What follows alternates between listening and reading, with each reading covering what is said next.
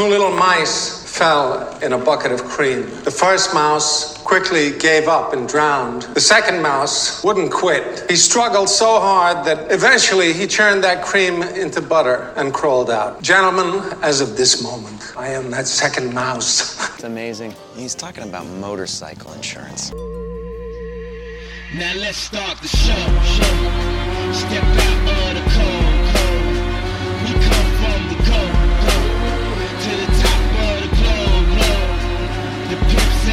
is my problem? The folks and the stones, stones. Whoever Tell us to fuck off, please. The show, show. You know. What a stupid son of a bitch. Ladies and gentlemen, the C-O double M-O-N. Synonym for fresh truth is the emblem. Ooh, fancy boy. I know. Very cool. Sorry, had to do it. Very legal. But Listen I will say, like, guy. pizza is solely dependent on if you're gonna just get cheese pizza, you can get that shit anywhere. But the things that make good pizza are the sauce and the crust and the, I- and the kind of bread that they use. I'm gonna tell you, Tom. Like if like I don't give a shit about the cheese. Like I, you could leave the cheese off as far as I'm concerned. you can get pizza. cheese anywhere. Give me. We a have good- cheese at home. We Yeah, have give- cheese at home. Give me a fucking taste. There was a place in Nassau. I can't remember the name of it that I got once, and it had like a sesame seed Parmy crust. cheese Yeah. Maybe, maybe. or the original Sabaros. and it had a sweet sauce on it, and it was fucking best pizza I've ever had. Yeah, there was a place in Sparrows. Pennsylvania. there was the a only place other in place I could think of with sesame seed on their crust. I didn't know they do sesame seeds on the crust. Yeah, I've seen it before. It is actually pretty good though. But the last um when yeah, I if you lived want to in pull up, sorry, Tom. sorry, K- go go. when I lived in Hey Tom, I just want to interrupt you. I think I had a delay there for a second. Go ahead, Tom. Got him. Um, Verbal when- encroachment. when I lived in Pennsylvania, there was an awesome pizza place um, that was they made like the they made pizza obviously, but the sauce was sweeter, and they did something to the crust that made the crust taste like unreal. I'm pretty sure it was pie crust what they used, and it was delicious. It was so good. But Virginia had good pizza. Um, and North Carolina has had it in spots, but you know, I think everyone says that New York has good pizza and they base that off of like the number of like Italian people that live in New York, keeping in mind that Italian people live everywhere, but also too like, oh, the water is different here, therefore the bread is different. Like that's a lie. Have you seen what's in the water? Have you looked at a reservoir and said like, oh, this condom and this needle and all of this like all these chemicals, that's what's making my pizza taste better? No. It's just all the extra fucking uh like antidepressants in the water that just make the food taste better. I've also had dog shit pizza in New York too. Oh, like- like, late oh, late night really drunk bad. pizza Yeah. can sometimes be more exploitive than like food. I don't know though. That place that was in Port Jeff, that little hole in the wall place, that Still we would go there. to, is It's going strong. delicious. Yeah, no, I'm not saying every place, but like I've had like late night pizza a lot of places that like they don't care. They just know that they're feeding drunk people and drunk people have less discriminating tastes than your average, you know, pizza epicurean. Yeah, I would agree. But all the same, like food is I mean, I don't think Yeah. it's dependent on a particular region. I gotta, but I gotta say that this one dude, and I'm gonna even give him the plug, fucking Mark Anthony, uh, pizza down down in Spring Hill, Florida, right? Small place, right? The menu is just a flyer because it's literally like basic pizza, to- basic basic pizza toppings. The two the two other things on the menu were fucking subs and uh, calzones, right? And it, and you had like a personal calzone and then a family calzone.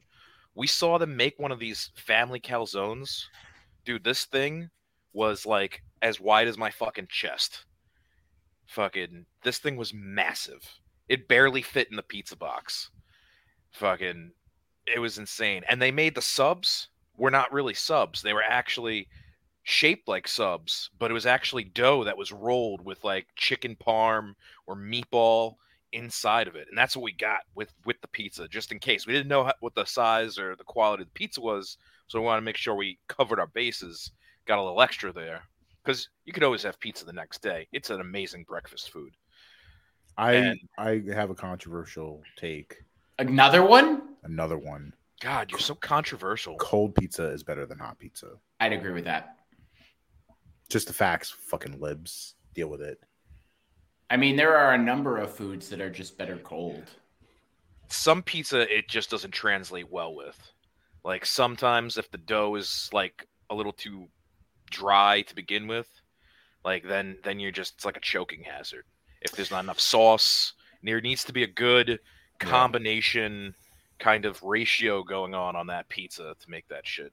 That's why I like I like uh, grandma's pizza the best because it's very little cheese, more sauce forward, and it's usually like a thinner crust. So that's what I like. And it's got Yeah. grandma in it. So Or Sicilian pizza is probably probably the best cold. It's probably the best one. yeah, I don't really like get away with Sicilian pizza. It's too doughy. You know what? Why don't you just take a fucking walk? It's too So fuck- you- it's too doughy. It all depends on where you Yeah, get it's it too doughy. 'Cause- 'cause some- Did I sound like that? Really? Oh my god, you're gonna make me dough.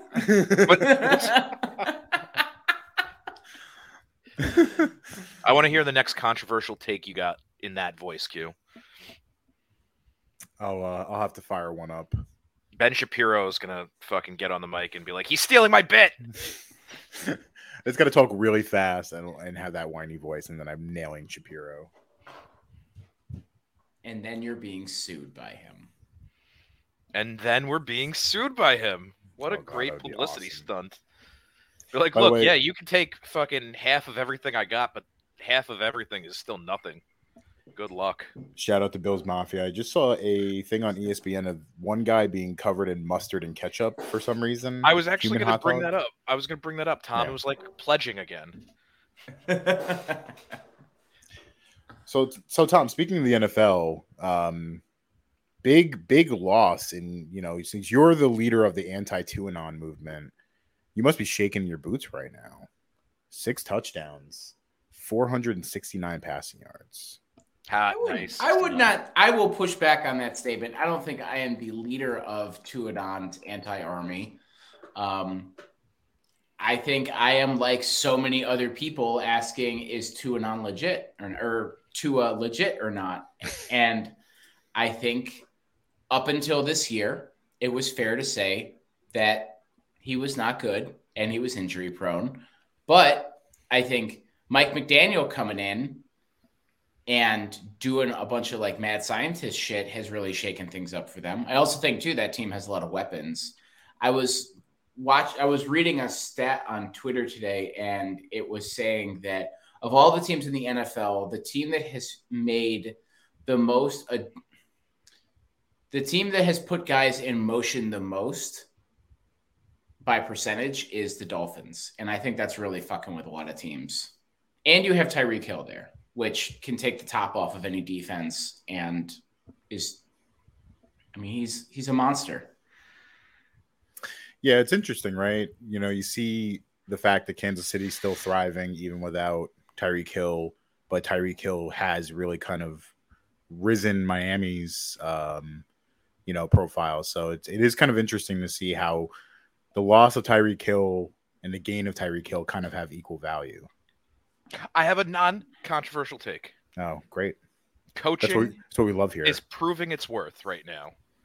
Good coaching is winning out where everyone was assuming that there would be some sort of deficit because of a player missing or a piece missing that was there or in in the other on the other flip side of someone who people were very unsure of good coaching is proving to be that x factor that's turning the shit around Well, the the flip side of that, Gatto, I'm not going to disagree with you there. Good coaching is winning out. Bad coaching is what's losing games. Obviously, like that's not a profound take, but if you look at like some of the teams that have really struggled recently, broncos Broncos was going to be the was going to be the one I was going to say. Nathaniel Hackett looks like he is fucking brand new to this. Like it's his mm. first day with a driver's license, and he's already crashed the car. so and another and another fail son out there from the Bill Belichick family tree, Josh McDaniels had a 21 point lead they blew that. Ooh. How the fuck does that work? we usually we only see that in Super Bowls, but okay. So we we we, we obviously didn't do anything last week um, due to Tom having to go to his uh, barista convention.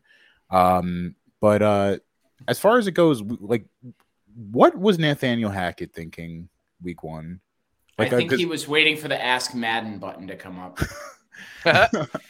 I mean, I'm watching this game and there's like a minute and 20 seconds left, I believe, and they have all three timeouts. And I know it's fourth and five, but like, what is the point of paying 220 plus million dollars for Russell Wilson if you're not going to go for it on fourth and five to like potentially win the game? You're down by a fucking point, so all you have to do is get in the field goal range. You go for it. Why are you settling for a 64 yarder? I mean, I will say that that game is quite deceptive because there was a lot of sloppiness and turnovers that changed that changed that game score significantly in- Listen- in a lot but of listen, ways. though, but I you're gonna- agree with you on what you're Yeah. saying there. Yeah, if you're for not going to show faith in Russell fucking Wilson, and again, like even if you don't believe in Russell Wilson as a player, the amount you're paying him, you better fucking believe in him.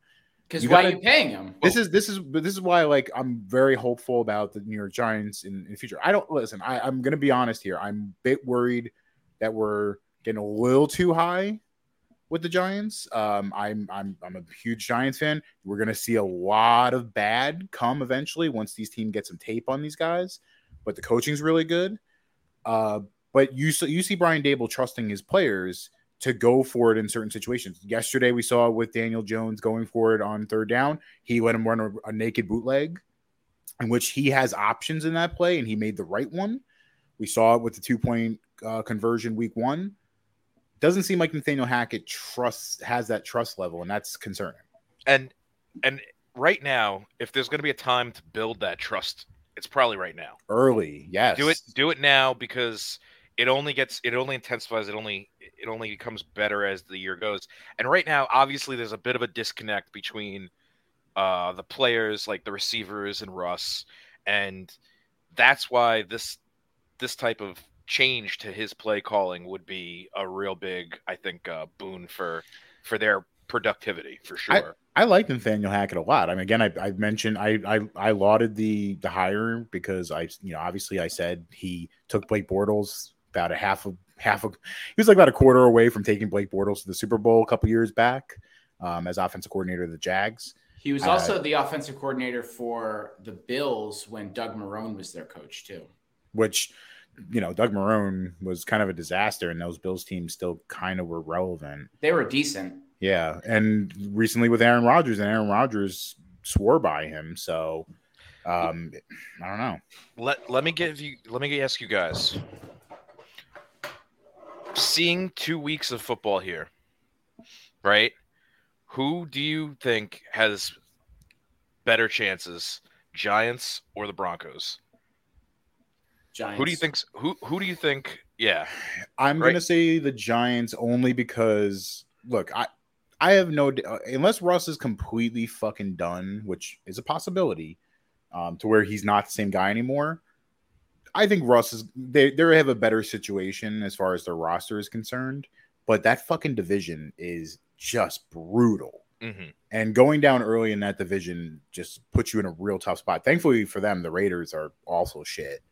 So you know it's yeah really haven't just gotten it together either yet it's just the Chargers and the Chiefs. So they they have it's it's just murderers row. So the Giants, I mean, Dallas without Dak for a couple weeks, Washington, Carson Wentz. I don't really need to They're say any 50 more than that. 50. They're 50 50. And then Philadelphia, which is good, really good, but kind of flawed in certain areas that could be exposed. So.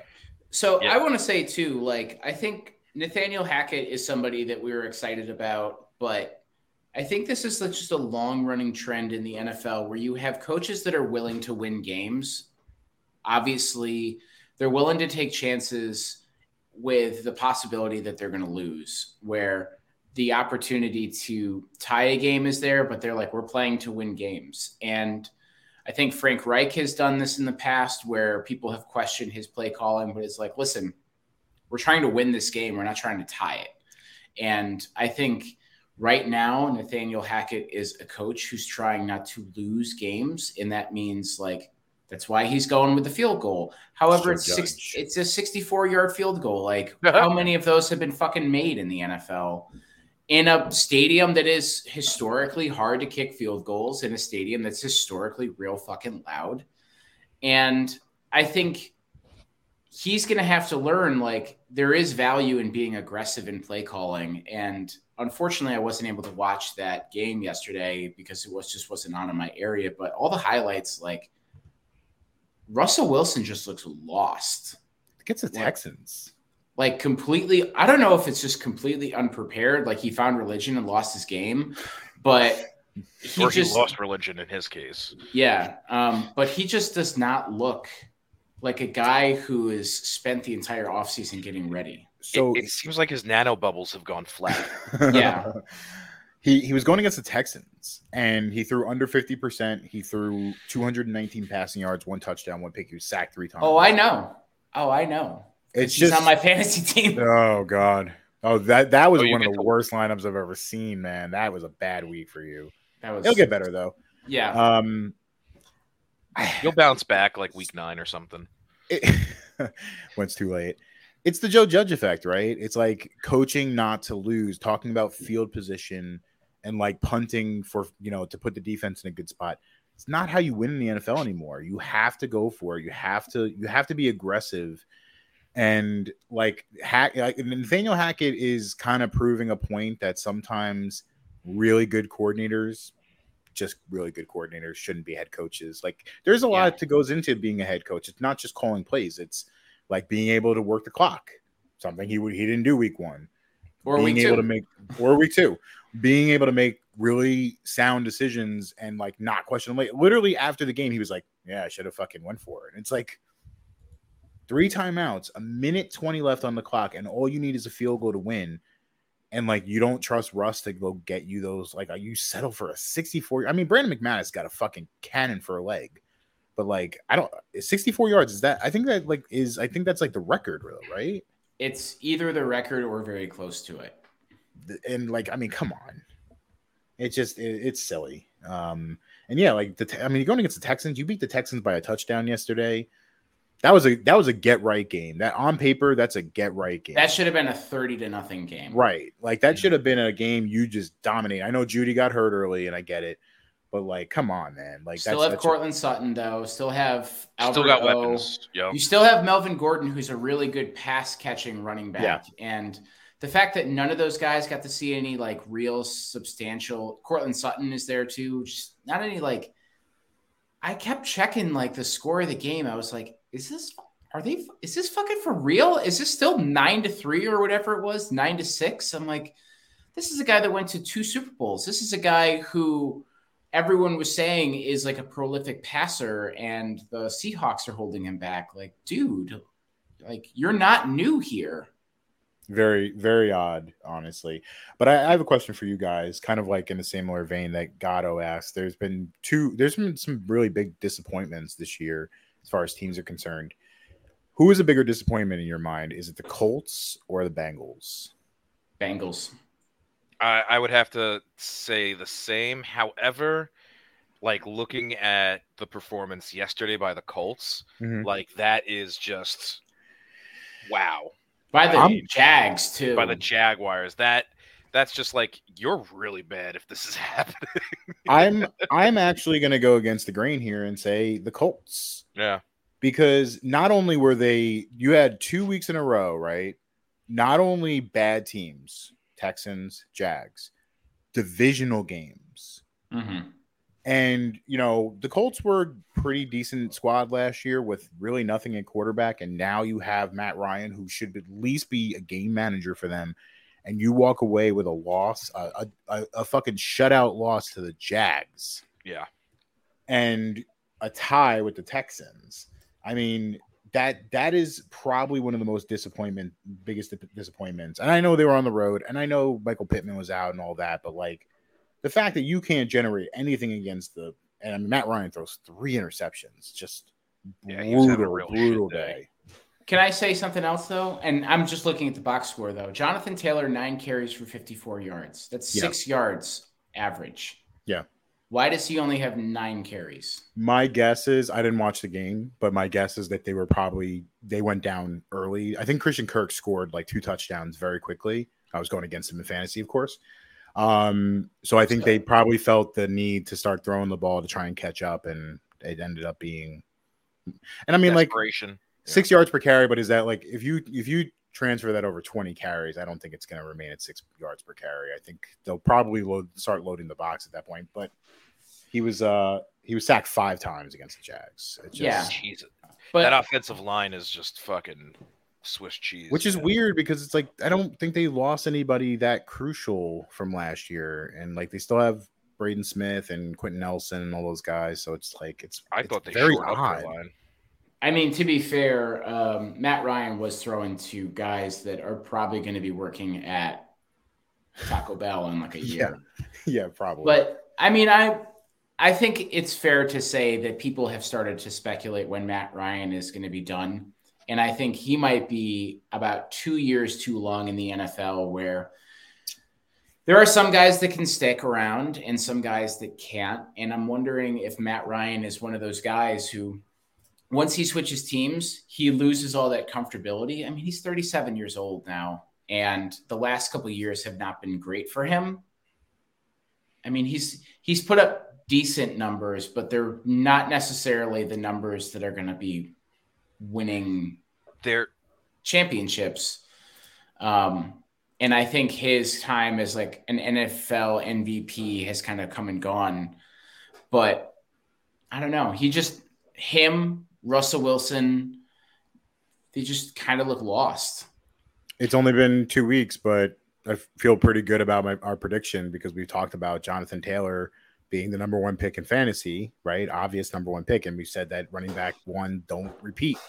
Mhm. And I'm feeling pretty good that he's probably not going to repeat at this point based upon how the Colts offense looks, not on his performance. I will say though, and I was thinking about this for the last couple of weeks. The, there are, I don't know if you guys have picked up on this, but the first halves of many of these games have been really bad. snooze fests. like really hard to watch, low scoring, and then the the back end of the game kind of really takes off.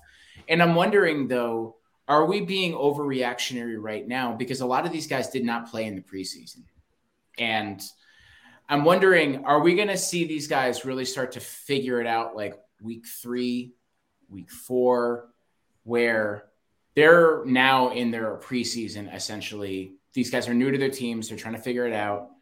But I mean, just across the board, like none of these games have been good. Like the the the, the Panthers Browns game was really bad. Um, the Giants Carolina game was tough to watch unless Very you're a Giants fan.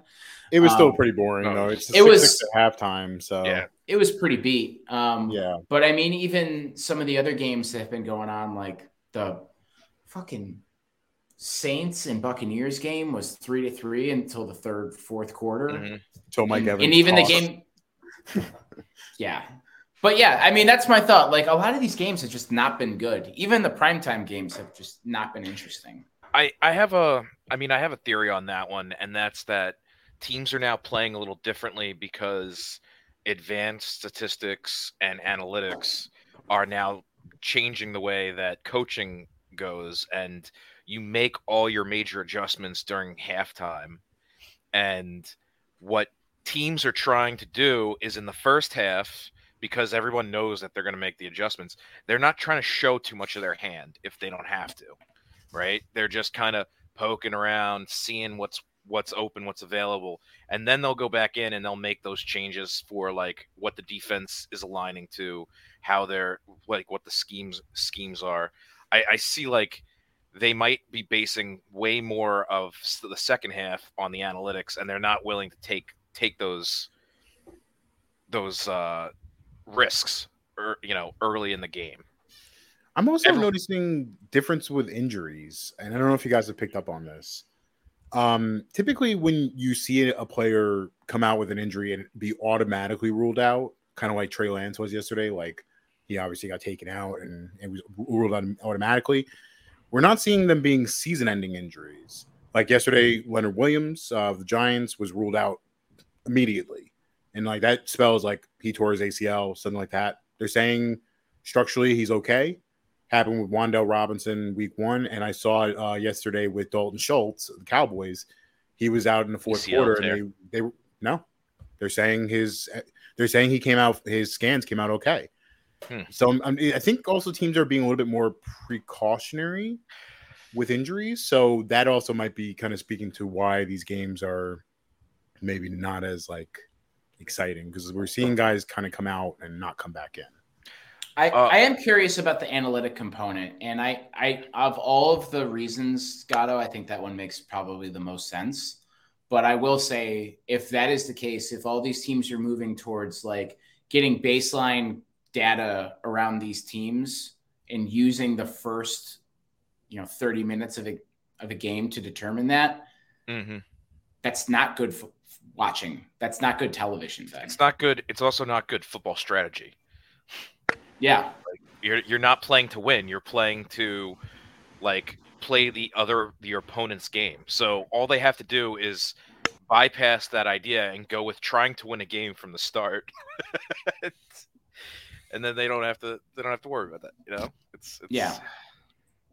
Cuz it's just the one thing you never want to do is play somebody else's football game. You want to p- go out there and execute your game plan against whoever it is, you know? Yeah.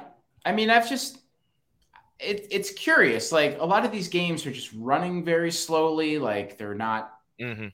you know, they're not terribly compelling. And then all of a sudden, you know, you get up and go do something and you miss like 15 minutes into it and you're in the fourth quarter and the score has changed by like 22 points. And like, Yeah. what did I miss? Yeah, it's because then they start having to get risky to to catch up and play, and that's the thing in an offensive, uh, you know, heavy heavy league now. Uh, everything is favored towards the o- offensive production.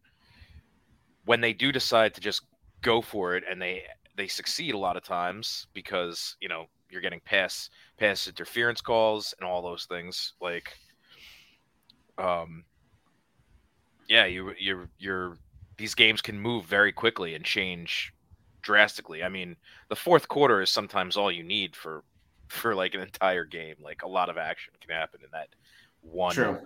one quarter. Um, going back to the injuries though, because I wasn't thinking about that.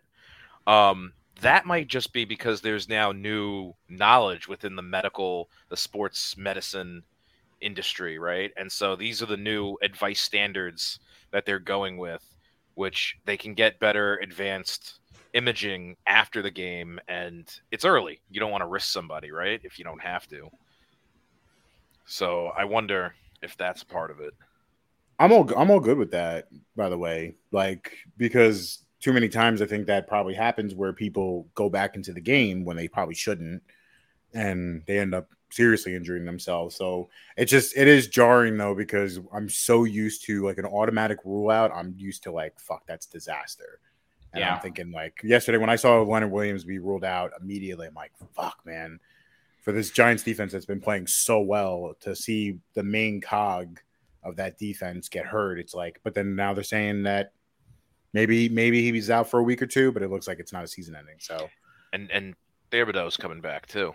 So so Ojulari and Thibodeaux most likely should be back uh, for Monday night next Yeah. week against the Cowboys. I mean, I mean, we saw that with uh, with Zach Wilson. Everyone thought that he was going to be out for the year, and it's like now it's just like four weeks.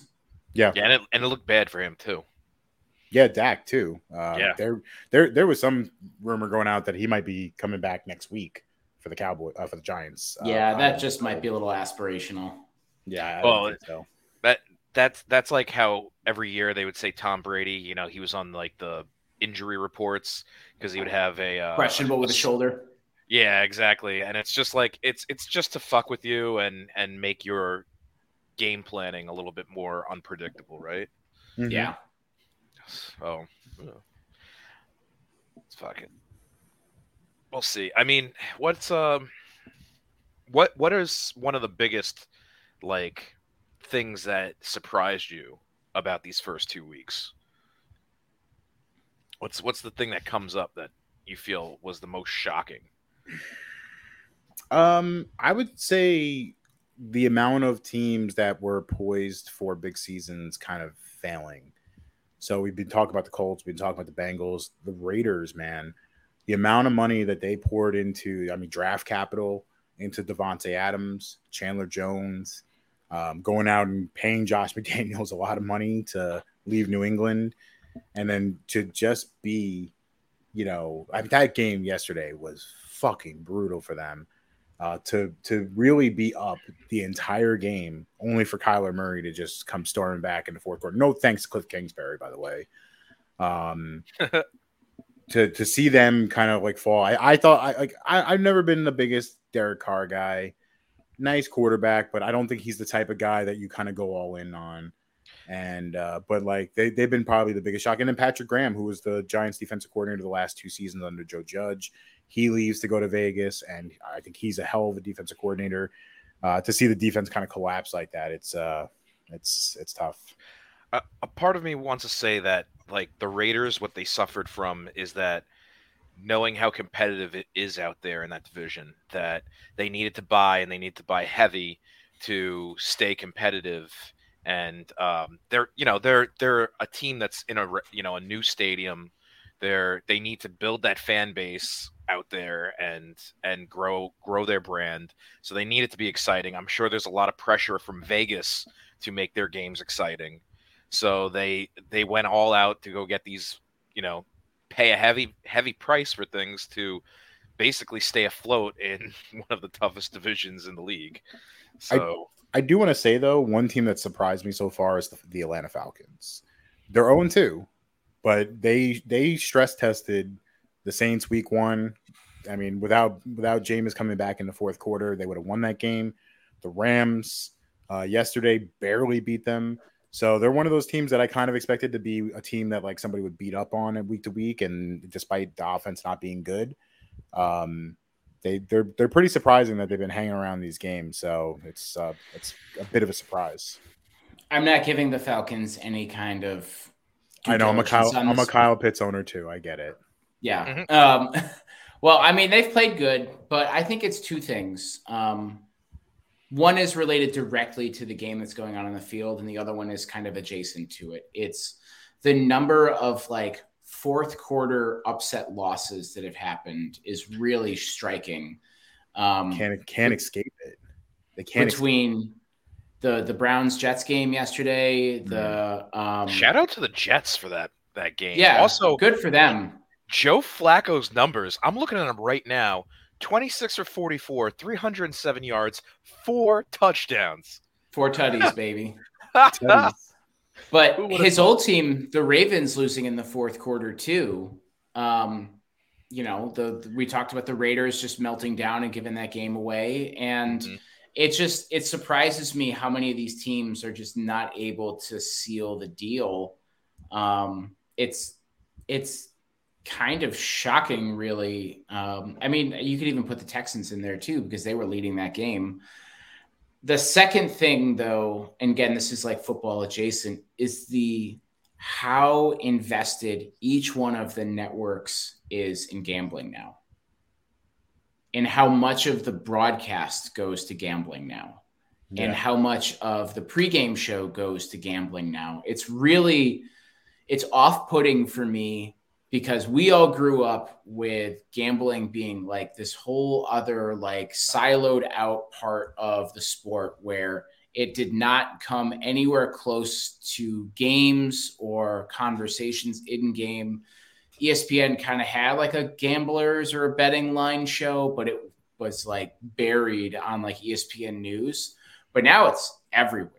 Now there's And- 24 hour channels dedicated. Yeah, like I was on CBS Sports yesterday, and the only show I was able to get, I tried to watch the Broncos game, but the only show that would come in is their gambling show. And I'm like, what the fuck, dude? And it's just, Even I, I don't understand like this, like the players are going to get punished for it, but the NFL is just making truckloads of money off of this partnership they have with DraftKings and MGM and it just it's it's just so strange to me. even if you want to consider fantasy, like so Matthew Berry left uh, ESPN. He's now with uh, NBC, Mhm. and he's part of the Sunday Night Football now. which yeah, is, like, the Yeah. crazy. the you games have that, Al like, Michaels talking about fantasy. yeah the games Yeah, that are like on the peripheral now are more important than the actual games themselves. Yeah. I I think it's because you know they're again you're catering to the interests of you know your viewership and most of your viewership used to be you just watched for your team now you have fantasy and Ooh, pardon me um now now the the new evolution is is the betting which this is i think this is more culturally than anything obviously it's getting pushed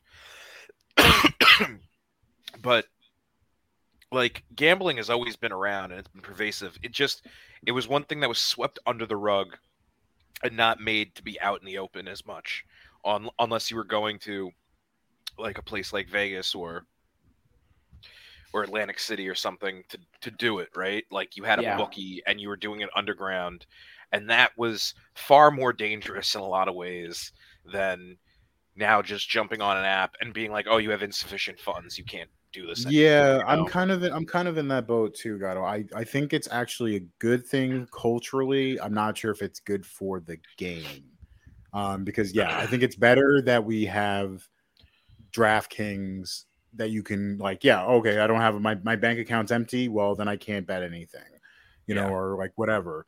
To where you're going to a bookie and he's gonna like lend me a line, you know. yeah, he's gonna break your fucking thumbs if you can't pay it back. Yeah. Um, so I think culturally it's better. Um, but yeah, for the NFL purposes, like it just it already kind of felt like there was a, Vegas impact in the way things happen. Like Justin Herbert apparently um with that late touchdown helped like seal the plus four. I think it was a plus four line. Mhm. So like everyone was celebrating that. It is very weird that like there was already a subset of people who were very much into the to sporting just before the betting, and now it seems like it's a larger contingency than it was before. I mean, when you think about it, though, it, it just makes it's it's all kind of like a vertical integration uh, with the product line because when you're able to get your fan base to feel emotionally attached to what's going on, they're going to pay way more attention. They're going to buy in to all the other services and everything because now people are going to go out and they're going to get like the cable package or the subscription because they need to watch what's going on everywhere. It, it just it all ties back into a cash flow situation. And I you know, I can't like I can't knock the NFL for just being savvy. You know, if baseball could figure out how to do this, we'd be applauding them because, you know, they, their numbers have been dwindling for years and Baseball fanship could baseball could use something like this, honestly. and and Yeah. it probably has gotten a nice boost from uh gambling becoming more culturally acceptable. So, you know, like uh, it just Well, the, the NFL had no had the NFL had no choice. Fantasy and betting has just become too prevalent that if they tried to shut it out more, the, the it's just the latter, and they don't get a piece of it. So, like, Yep. wha- what's the point of it if you're if there's this billion dollar industry sitting out there that's like literally affiliated with your product and you don't embrace it? It's like I Just understand taking your money. Right. They're just they're literally making a profit off of your business and you get nothing because you're you're trying to be like moral about it. Like the NFL's never been moral about anything. So it's No. like well, what's the fucking Not point league. this? Come on. I mean let them make bets. yeah, exactly. So I, I honestly I think it's fine.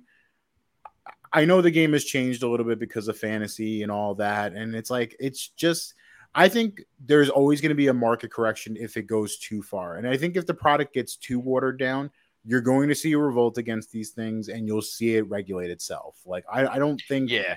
I, Exactly. I don't I don't think it's a big deal. It hasn't really affected the viewing experience for me. I I'm I have fun on Sundays watching football, and that's all that really matters at the end of the day. So have have we as a culture began to have we begun to embrace um, our vices more and and we've come to terms with understanding them a little bit more and how i think they're a little less taboo now than than ever right like would you guys agree with that statement? I would agree with that, and and I think you brought up you bring up a good point there because very often whenever we saw anything related to gambling, there was always like the if you have an addiction, please call this number. Now it's just so common, you don't see that anymore, And I'm mm-hmm. wondering though, because now there's a population of people that never grew up with like seeing those big warning stickers on like gambling commercials or casino commercials, stuff like that. And because all of this is done digitally through your credit card, are people going to be aware that they're, you know, oh, DraftKings is letting me take on additional parlay, or, you know, they're letting me roll my bet into this other one where now it's like, oh, it was up a hundred bucks. Now I'm down 250. Like, how did that work? Well, I, I think as long as what doesn't happen is um, loan institutions start giving out like cash advanced type things for betting purposes. That's that's a And- slippery it's then slope. giving only you- a matter of time. It, it, it really Yeah. is only a matter of time, which is what I'm saying, and that's and that's where Q's point of like, oh, we're gonna eventually we'll end up seeing legislation against this or something because it will become a systemic issue, you know. But in in other ways, we have really become a culture of personal responsibility, and you can in you know you can indulge in cannabis now in most states. Um, there is at least medical in in a majority of them at this point, I believe, right? I would say- we're at- I I would think we're at most 26, likely- 26, 27 states now. Yeah. Yeah. Um, you know, betting is pretty much legal everywhere if you're over 18, or is it 21? I believe it's 21. Yeah. Okay. Yeah, I'm not sure. I, I didn't. I wasn't sure if it was like some places are 18, some places are 21. I think they're treating, especially like New York State's treating it like smoking. It's like you know, you you're not you're not old enough yet at 18. Yeah. but um, I think a lot of it, just to go back to your original point though, Gatto, I think a lot of this has to do with just how the pandemic has has played out because you saw during the pandemic, or at least the high watermark of the pandemic, that people were drinking more, they were eating worse, um, they were not exercising. Some were, but you saw the spike in the amount of like alcohol use is like at like a 40 year high. Now I think because it was, well, I got nothing else to do, I might as well do this. Gambling has found a way to creep in there and um, all these other vices have found their way in there as well. Um, so you have people that are drinking more, that are eating worse, that are smoking, and now they're gambling. Cool. We're back to the 19, 1920s again. So I mean, like, let's be honest though. Like, I think in times of crisis, uh, like we as people need outlets to cope, right? And the pandemic was quite stress-inducing for a lot of people. You know, in in other times, times of war and stuff, we also have seen like the change in value of, of this, where hedonistic um ob- objects or or desires seem to surface and it's it's it's part of like you know the balancing act of like human emotion and everything like that and Yeah, and I think I think people see like you know we're living in a time where it's like oh looming recession and this and that like every like the news cycle is just so fucking horrible sometimes. We need like an outlet just to be like oh I can look forward to today because I get to watch the Giants and the Panthers you know? It's like my oh my fantasy team won you so- were looking forward to that? scoreboard he's Tom, a simple man tom he's a simple man.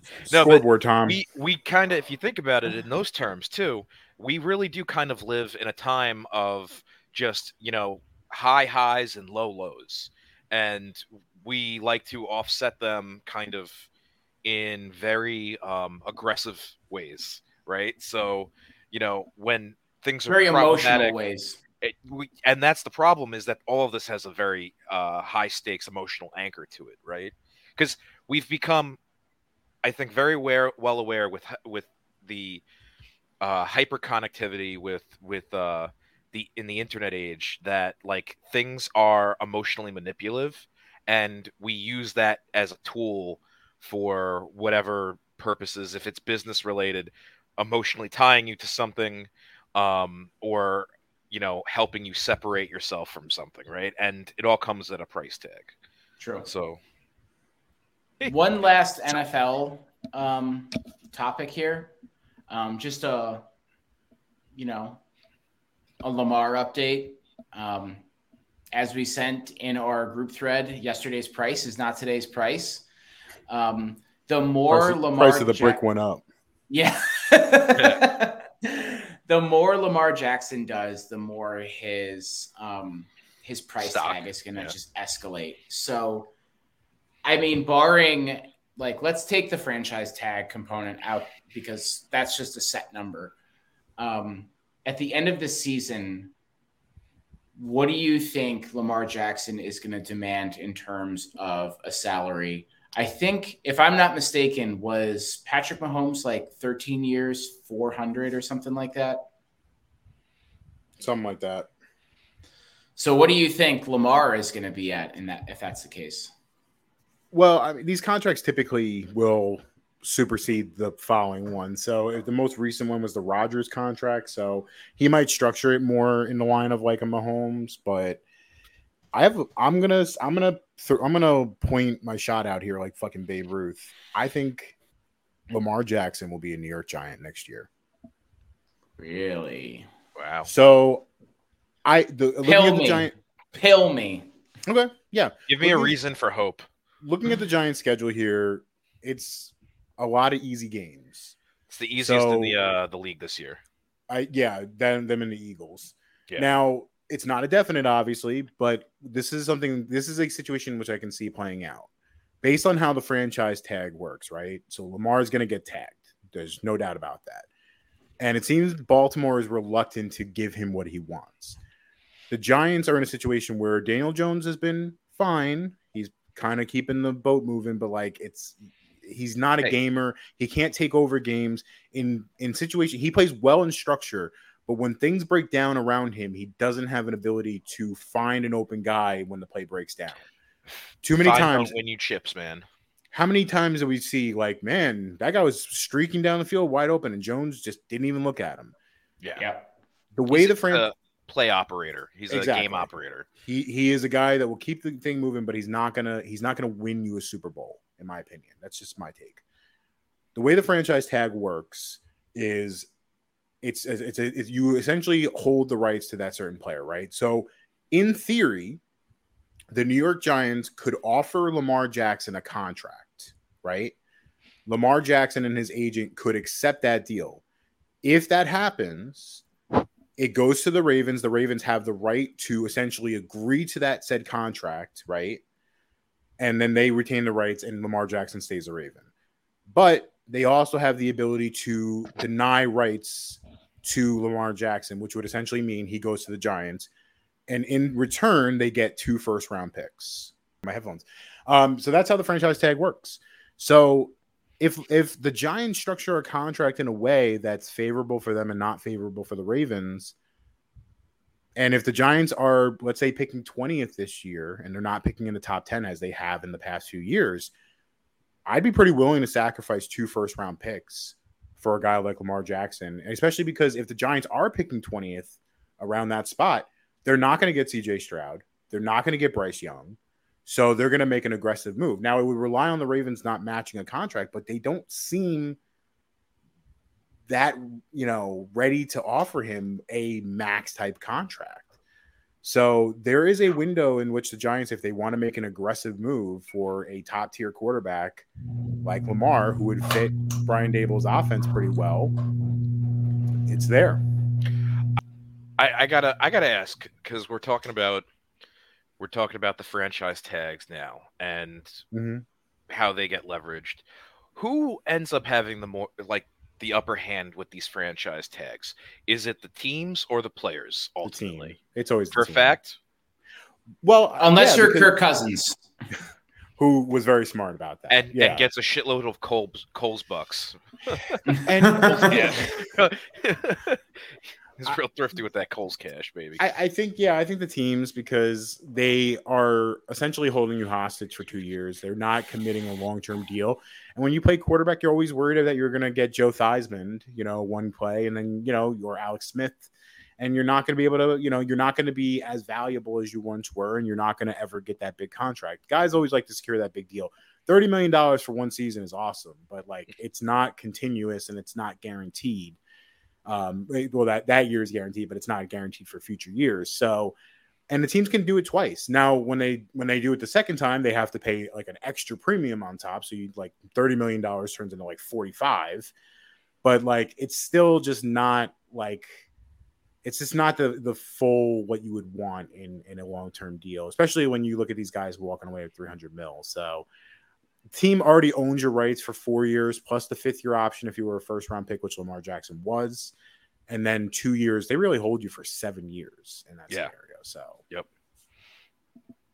Yeah, it's uh that's that's why I was like, you know, who does this end up being more advantageous for in in general? And in some ways, it's like you know we always see like not saying that players do it, but when they get the big multi-year contract, it's like that first year they always seem to perform a little bit less than normal. Um, they they have a they have lower output because they they can play it safe. You know, they got a they got a while on that contract. and it also hurts the t- it, it hurts because like because you're seeing what happens with the Chiefs. They signed Mahomes to that big deal, and they really can't afford Tyreek Hill anymore. So it's like Yeah. Yeah, you lose out on having that ability to like add the big time weapon. So in in the Chiefs case though, I think that that might have that might pay dividends and do them quite well as long as they remain aggressive in the drafts, picking up uh you know wide receiver ta- talent for Mahomes to throw to. I think that was a very good bet for them in in general, even if it comes at the highest uh total dollars contract in NFL history. I think Can I play is contr- type- yeah, I was just gonna say I think Mahomes is the type of guy that it doesn't really matter who he's throwing to; he can make them stars. So For sure. Yeah. For sure. And in Andy Reid's offense, everyone's gravy there. But I was going to say, I'm going to play contrarian there on the take that um, the franchise tag is good for teams. I think it's dependent on position itself. And if you're a quarterback, it's advantageous for you because the um, number of starting premier quarterbacks going down with season ending, ending injuries is a pretty low percentage year over year. But I will say, if you were any other position, it is strictly an advantage for the team because what we've also seen too is guys get franchise tagged, then released the following year, and they can't get on another team because they're all used up. And they're like their bodies are broken down, and there's a lot of guys in the NFL. I've much more than any other league where you have guys that had like a premier year, and then the the next year they get a contract and they fall off the face of the face of the earth, and they're out of the league within two years. Um, and I don't know Running- if it's just yeah, running, Running back backs, especially. Yeah. running That's what- backs, yeah. linebackers, um, safeties. I've seen a lot of too, where a lot of these guys they have these really like prolific years. They get a big contract or they get moved to another team, and you know they struggle, and then they get cut, and you never hear from them ever again. Yeah, Saquon Barkley, who's having a very good start to the year for the Giants. I expect if he continues down the road that he's having right now, Giants are going to franchise tag him. The projected number for running backs next year is $13 million. He's making like, I think, eight or nine this year. It's not Mhm. that much more money that they could franchise him. He's not going to like it, right? And he's going to want that big time contract. But I don't think the Giants are going to, I think they're going to probably franchise tag him, hope he plays, and then you know, see what happens after that, but probably not ever give him that hundred million dollar contract. So No. Especially anyone that could be injur- injury prone to begin with. It's a little iffy, like uh, Jadeveon Clowney. Uh, Clowney. Um, he was he was someone that you know that franchise tag ended up being a big bust for. You know, yeah. there are some guys that use that one year contract type thing to their advantage. Darrelle Revis, I remember, did a really good job negotiating one year deals and getting big payouts and all that. So if if you want a masterclass on contracts, getting your contracts, it's from Darrelle Revis. That man, every year, he was the creator of the con- contract controversy for for like. I just remember he wouldn't he would not return to the camp, and he would he would protest every year, and he would get every fucking penny, and ultimately the Jets would try to play chicken with them, and they would always lose, and it was it, magnificent. it's a that. it's a risky play because you have to be really confident that or okay with the idea that you could end up getting a season ending injury and then you're just not as valuable next year.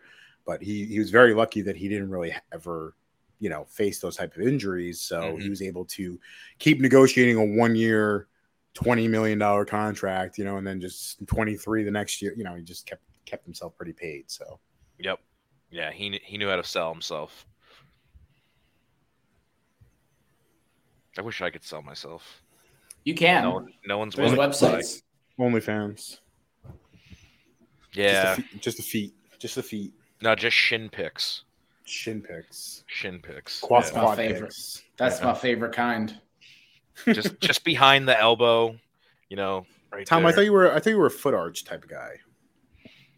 Yeah, you Oh, like no. arches or flats? What, what's what's your thing, Tom? Uh, I would have to say flats just because they're an anomaly. Mm. They're I have flat feet, anatomically Tom. straight. Ooh.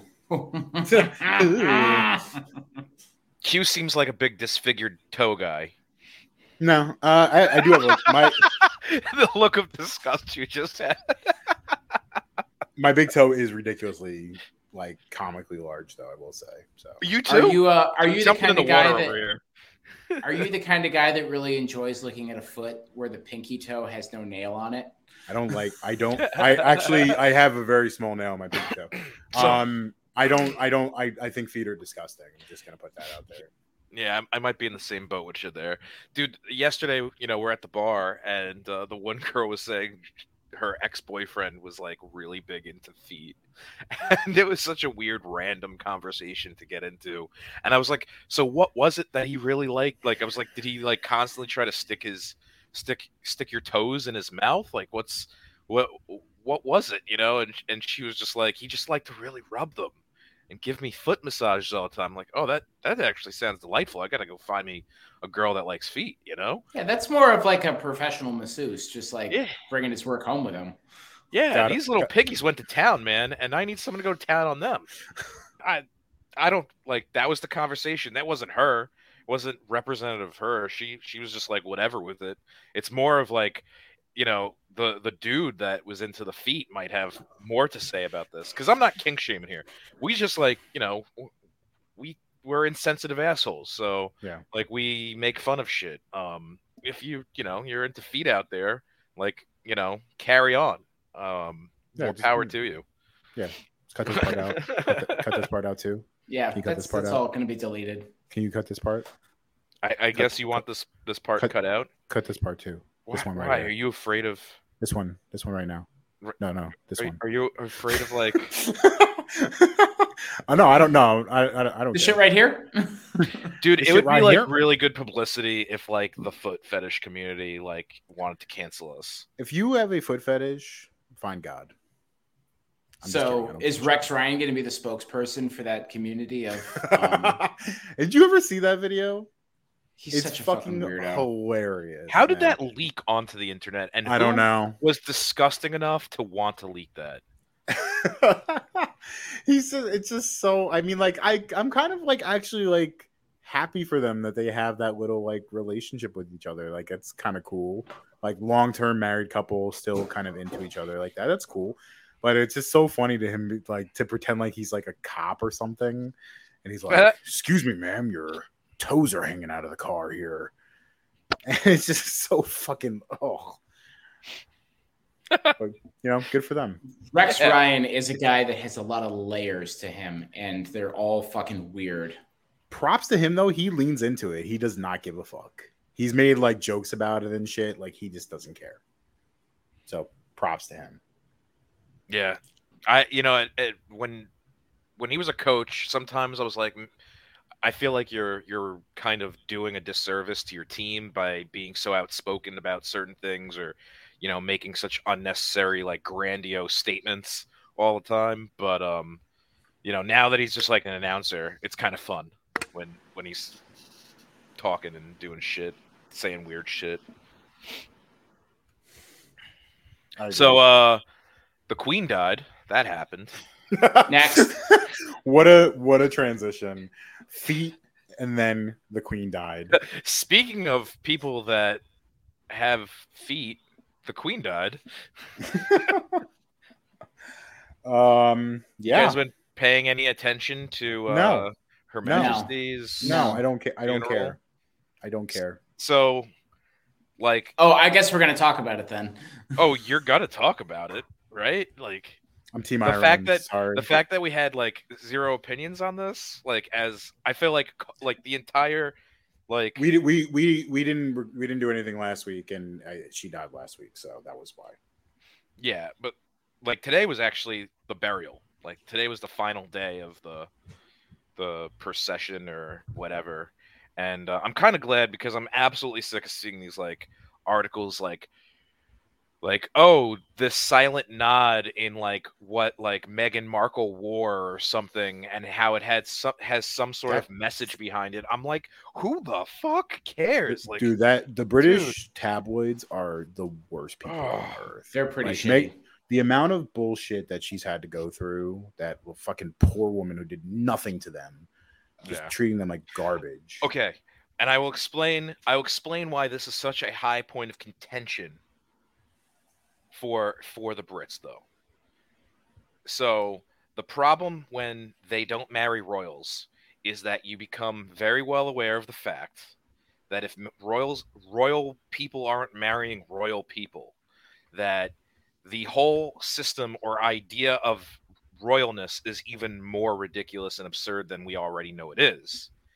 And you're basically now breaking completely with that whole system which has only survived because it's it's been kind of like instituted this way right? Like the minute that common people can can become royal we've now we've now created this inexclusive or exclusive uh, inexclusivity that didn't exist prior and therefore they lose all of their power because the concept itself is already illegitimate and it's the only way to maintain the legitimacy of that concept does that does It that makes- make sense It makes No, no, it makes sense. It's Yeah. just I'm I'm gonna be the like the abrasive American. Like I'm pretty sure there were two wars that were fought to one of them to remove the British from the continental United States, and the other one to ensure that they don't come back. And I'm proud Oh, yeah. to be an American. And Why- I know I'm free. I, I never felt more American than seeing our like half-assed responses last week. But that's the thing, though. Is So like what? that's the thing. Like this is another country, and would you feel sad for a member of the royal family of Saudi Arabia or Jordan or any of those countries? Would you The- feel bad if the a, a royal of like a monarch died in a country that you had never heard of? No. I- see people finger wagging that like people in Ireland and people in India were like happy about this. Sorry, man. The the the country of England has committed mass atrocities over the last I don't know 200 years that like you can't blame people for being like happy about this. Like sorry, like and like people's freedom were, were taken away because of people in the royalty. So as Yeah. far as I'm concerned, I I I like listen. Okay, I'm sorry for the family. That sucks. You lose a loved one. I've lost. We've all lost loved ones. 96 though, But- like it wasn't a shock. It's it. I mean, it's still you know, it's still sad. Yeah, not like she was fucking 35. Like, come on. Yeah, yeah. No, you you know, it's you, it's kind of expected, right? You know. yeah. Well, it- the one thing it- too, like I, I will also say this is like we're we're blowing this up to be more of a thing, and maybe it's just because we're not you know English by birth and we don't live in country, but it's a constitutional monarch, which means the monarchy itself has no legitimate authority over like the management of the the country or the commonwealth at large. And like they the monarchy itself the windsor monarchy cannot do anything outside of the house of lords or house of commons. They don't have any they don't have any like power over them. They're just influential in the sense of like they, it's more of ceremonial. The the one thing that I've heard that was like pro why they should pay 80, uh, 80 billion pounds of uh, royal entitlements annually is that they get the savings the the like the UK the the British government gets the savings back because like the like Saudi royal family will uh, respect the British royal family more than if they were to just talk to a prime minister or something or someone who was elected.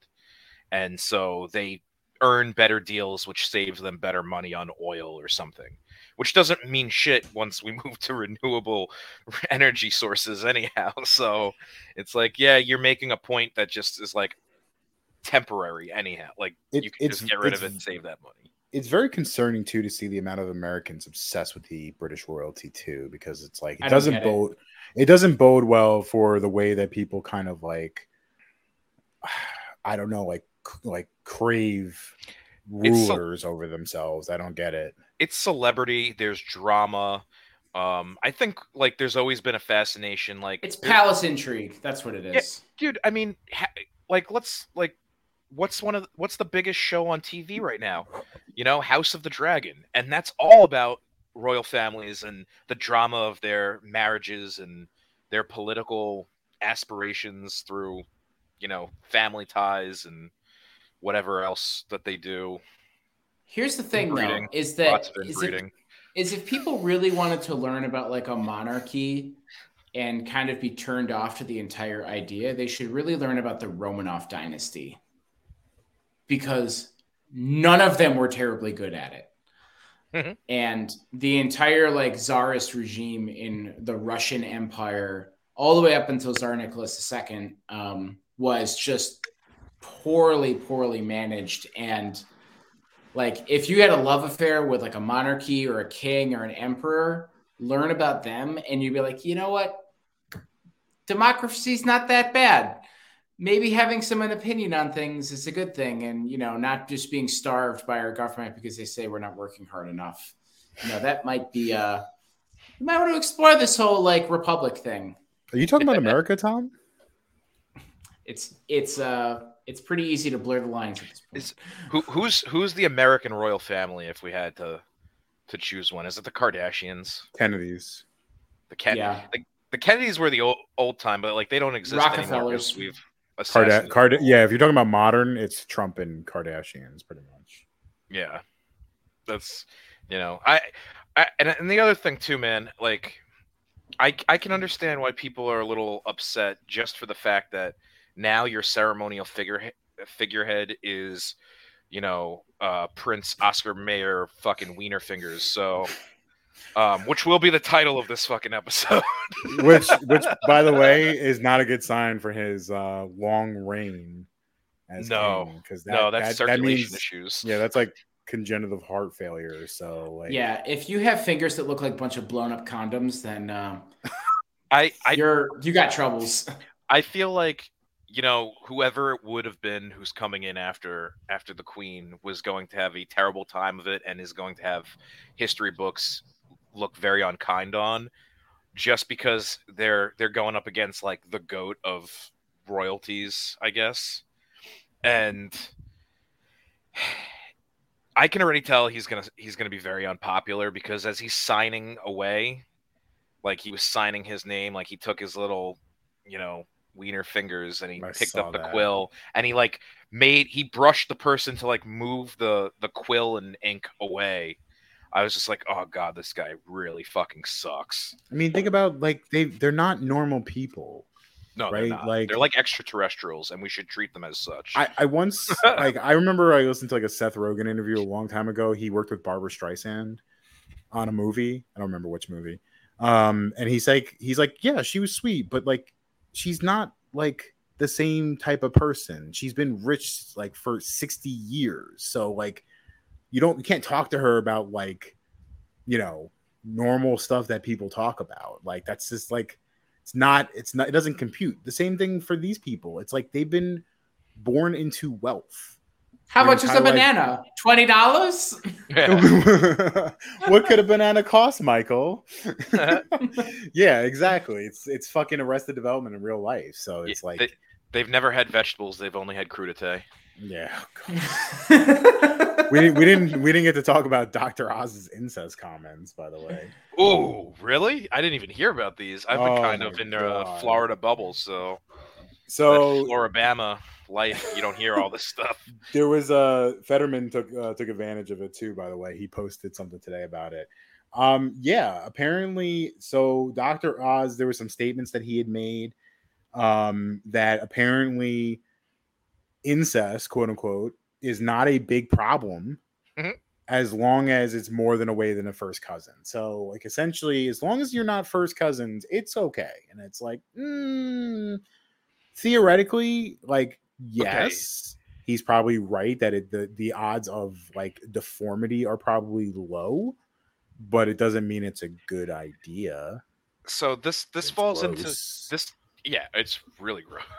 It's like, but like this this falls into that like weird area of there's a few things here like one this is like you're you're a politician why are you or you're trying to be a politician why are you talking about this in general you should have There, the to, to be fair, to be fair, it's, it's, it's, it's older comments. It's like, oh, like, Oh, okay. somebody dug up like older Oh, comments about what he okay said. so He's not then- saying that on the campaign trail. Oh, good. Okay, so he at least has the foresight. Okay, look, it's it's I. This is the other thing. I think we were talking about something similar the other day about um, make like having academic conversation, which is kind of more of a stand-in for the idea that I have something incredibly unpopular to say, and I need to do so in a in a manner that makes it um, acceptable, right? So, like, I can say this like very very off topic, very bad take on something, just purely in the pursuit of knowledge and thought, and it's a fucking like low rent way of getting yourself off the hook for saying something stupid you know in a lot of ways like saying something is in an academic sense doesn't necessarily translate into anything that is substantial and it shouldn't be Yeah, I agree. I agree. Yeah, it's just funny though. The uh, Fetterman had a great post. It's a picture of him kind of making like a shocked face, and it's like when you find out about Dr. Oz's incest statements. It's very, oh, very, very funny. Yeah, it was a two- 2014 interview that he had made. But like again, Bills Mafia member doing a shot out of a bowling ball. dude God bless him. look this guy was just this guy was just like he was grilling on What a, the on a stall. fuck? This is amazing. What the fuck is this? I have to go to a Um, Bills game now. I really do. so- I really so- need to. That guy was frying an egg on a fucking handsaw Salt of the earth, Yeah. right there. that's Yeah, this is this is a real like workers' town, real blue bloods or real like blue collar folks. Oh, It's it's just because they they have natural constant ambient noise with fucking uh the the falls there, Niagara Falls. And so it's fucking rattled their brains and violence is now the only thing that gives them solemn and peace. And I'm all there for it. I'm 100% there for it. Yeah, I mean there has to be like just the the constant drone of the waves and the water going over the falls has like had kind of like a fuck with effect, and mm-hmm. now everyone's just been fucked with. And now the only thing to do is like to drink heavily and hurt yourself. exactly.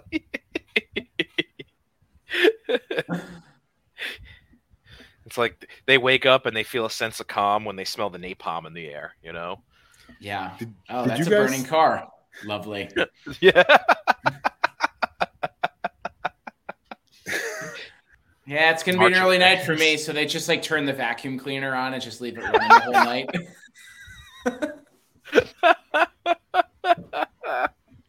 Get out of my head!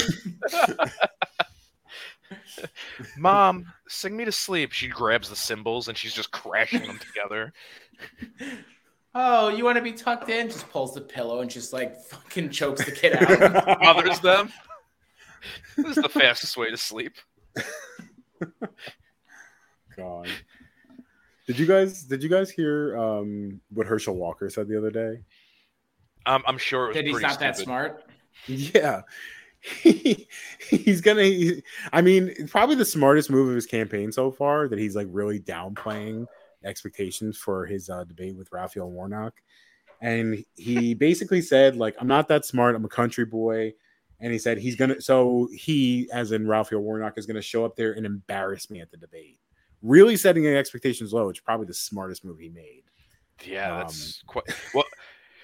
I think it was like with the trees comment about like climate change. That Like- all the all the clean air is gonna go to China and all the dirty China air is gonna come back here. No, that was that one he got he got raked over the coals for. But the other one where he was like, I see trees, I can look out and I see trees or something like they're all over the Hmm. place. Hmm. Like what what's going on with these trees? Like we climate change ain't doing this or whatever the fuck he said.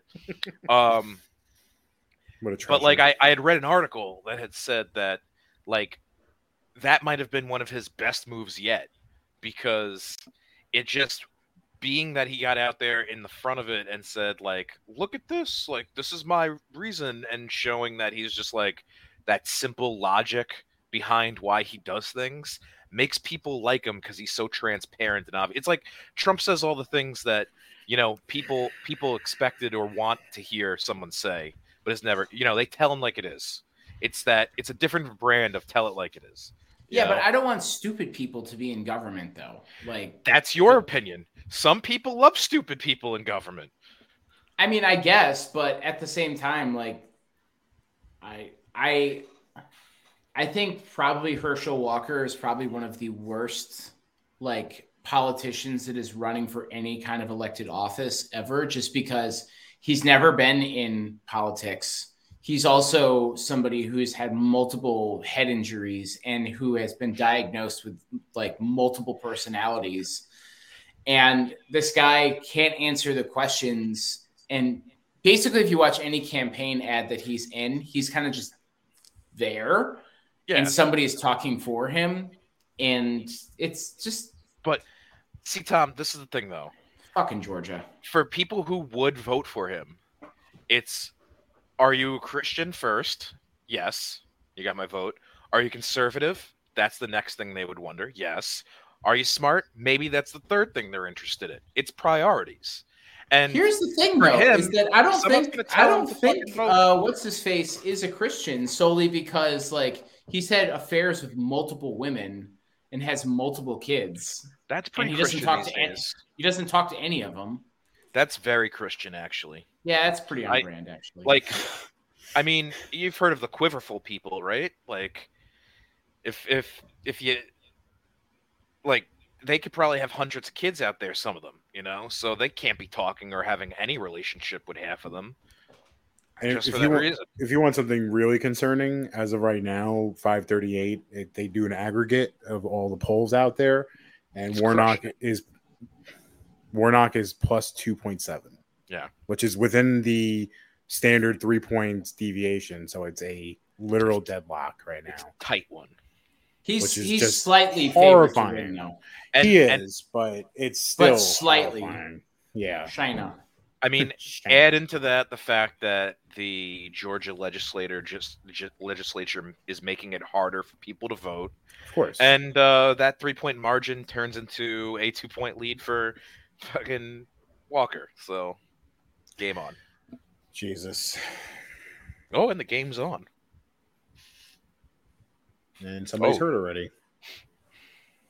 Jesus. Well, They haven't even whole- started the game. There's still 15 minutes on the clock, and he's got an ankle injury. Yeah, it doesn't even look like so they didn't even take it. It must have been a non-contact or something. That's crazy. I didn't even see what happened. Uh, we'll probably see that in a second because if there's one guarantee with with football is you always see an injury replay. Yeah, because no no time came off, which means they didn't take the ball out. I'm guessing it was like Out of the in end the zone. end zone. Yeah. Yeah, What the fuck? What the maybe tripped over his own foot, or again Achilles injuries because they're like making cleats that are all fucked up. I'm I'm that is my conspiracy theory for this year, and I'm sticking with it. Yeah, I'm wondering though if a lot of these guys are either having like too long or too short of spikes, and like probably too long because their legs are their feet are starting to stick, hmm and they're trying to move and their foot is staying planted, and it's just jacking all their stuff up. I mean, that's what destroyed like my knee playing football, man, was that you would plant your foot and then you needed a little bit of lateral motion that you couldn't get because those cleats just dug into the ground. Like if you wanted to bury a body, you would put them like my old football cleats on that body and you could throw them in the river and they would never float up. Like those things were so fucking heavy. You, the the old Nikes that every every lineman fucking wore back in the day. They were like two pounds each. Fucking running around with those things on was a fucking task.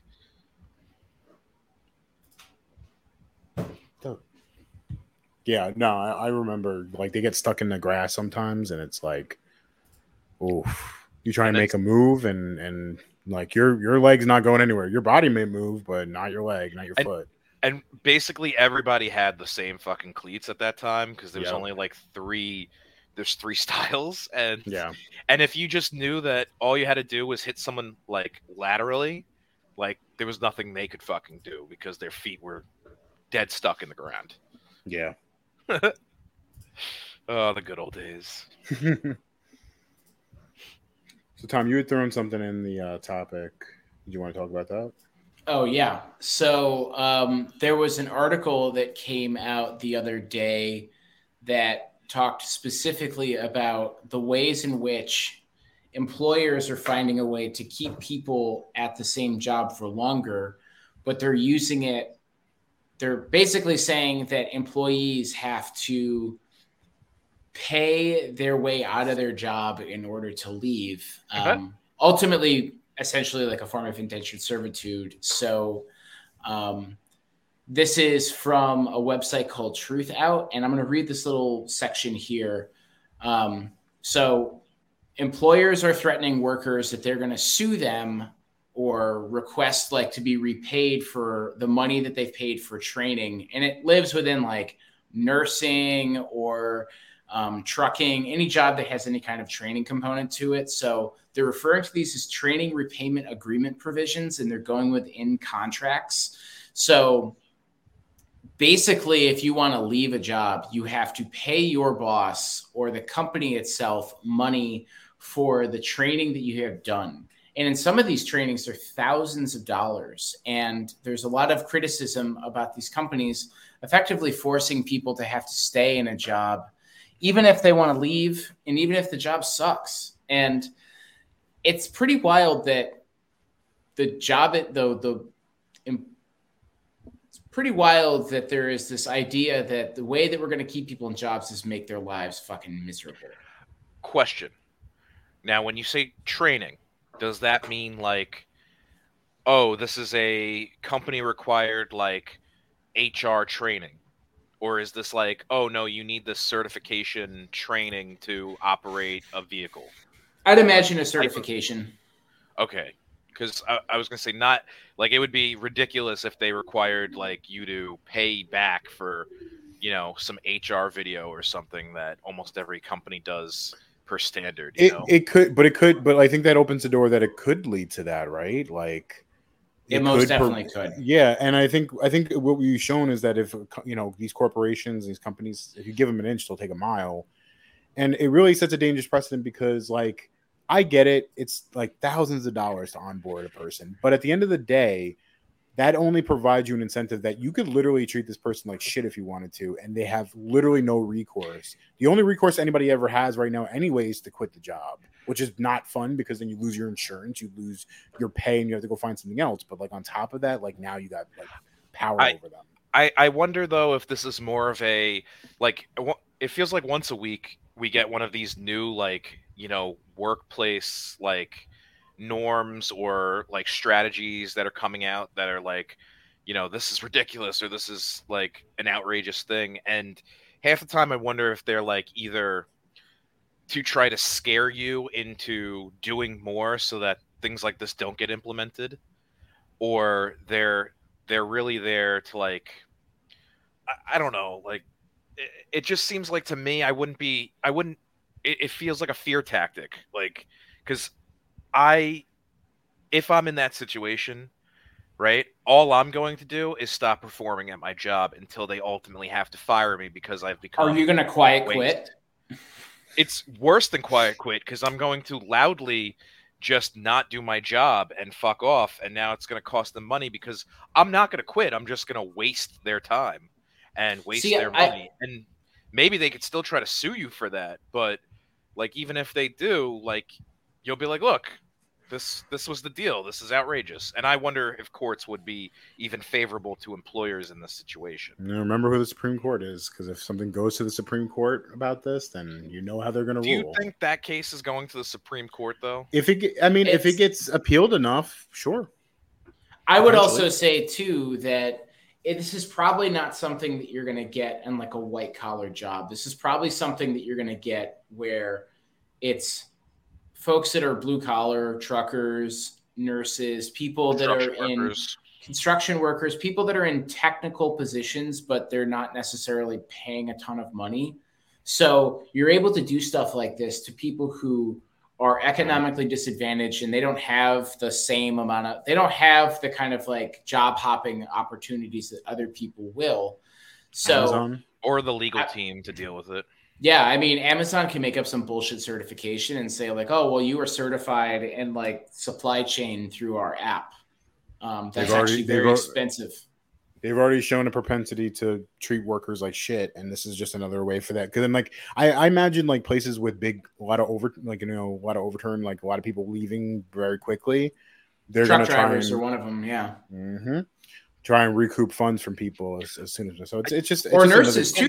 A lot of nurses that are leaving their professions because of the last two and a half years, and there's a Yep. nurse nurse shortage in this country. And it wouldn't shock me that some of these like corporate healthcare organizations are just like, you know, how we're going to keep like nurse retention, right?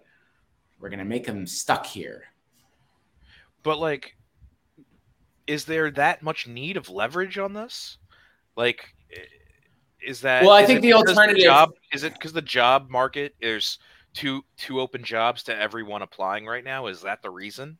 I think that well, there's probably one. That's probably a reason, but the counterbalance to paying people more and giving them better benefits is not paying them.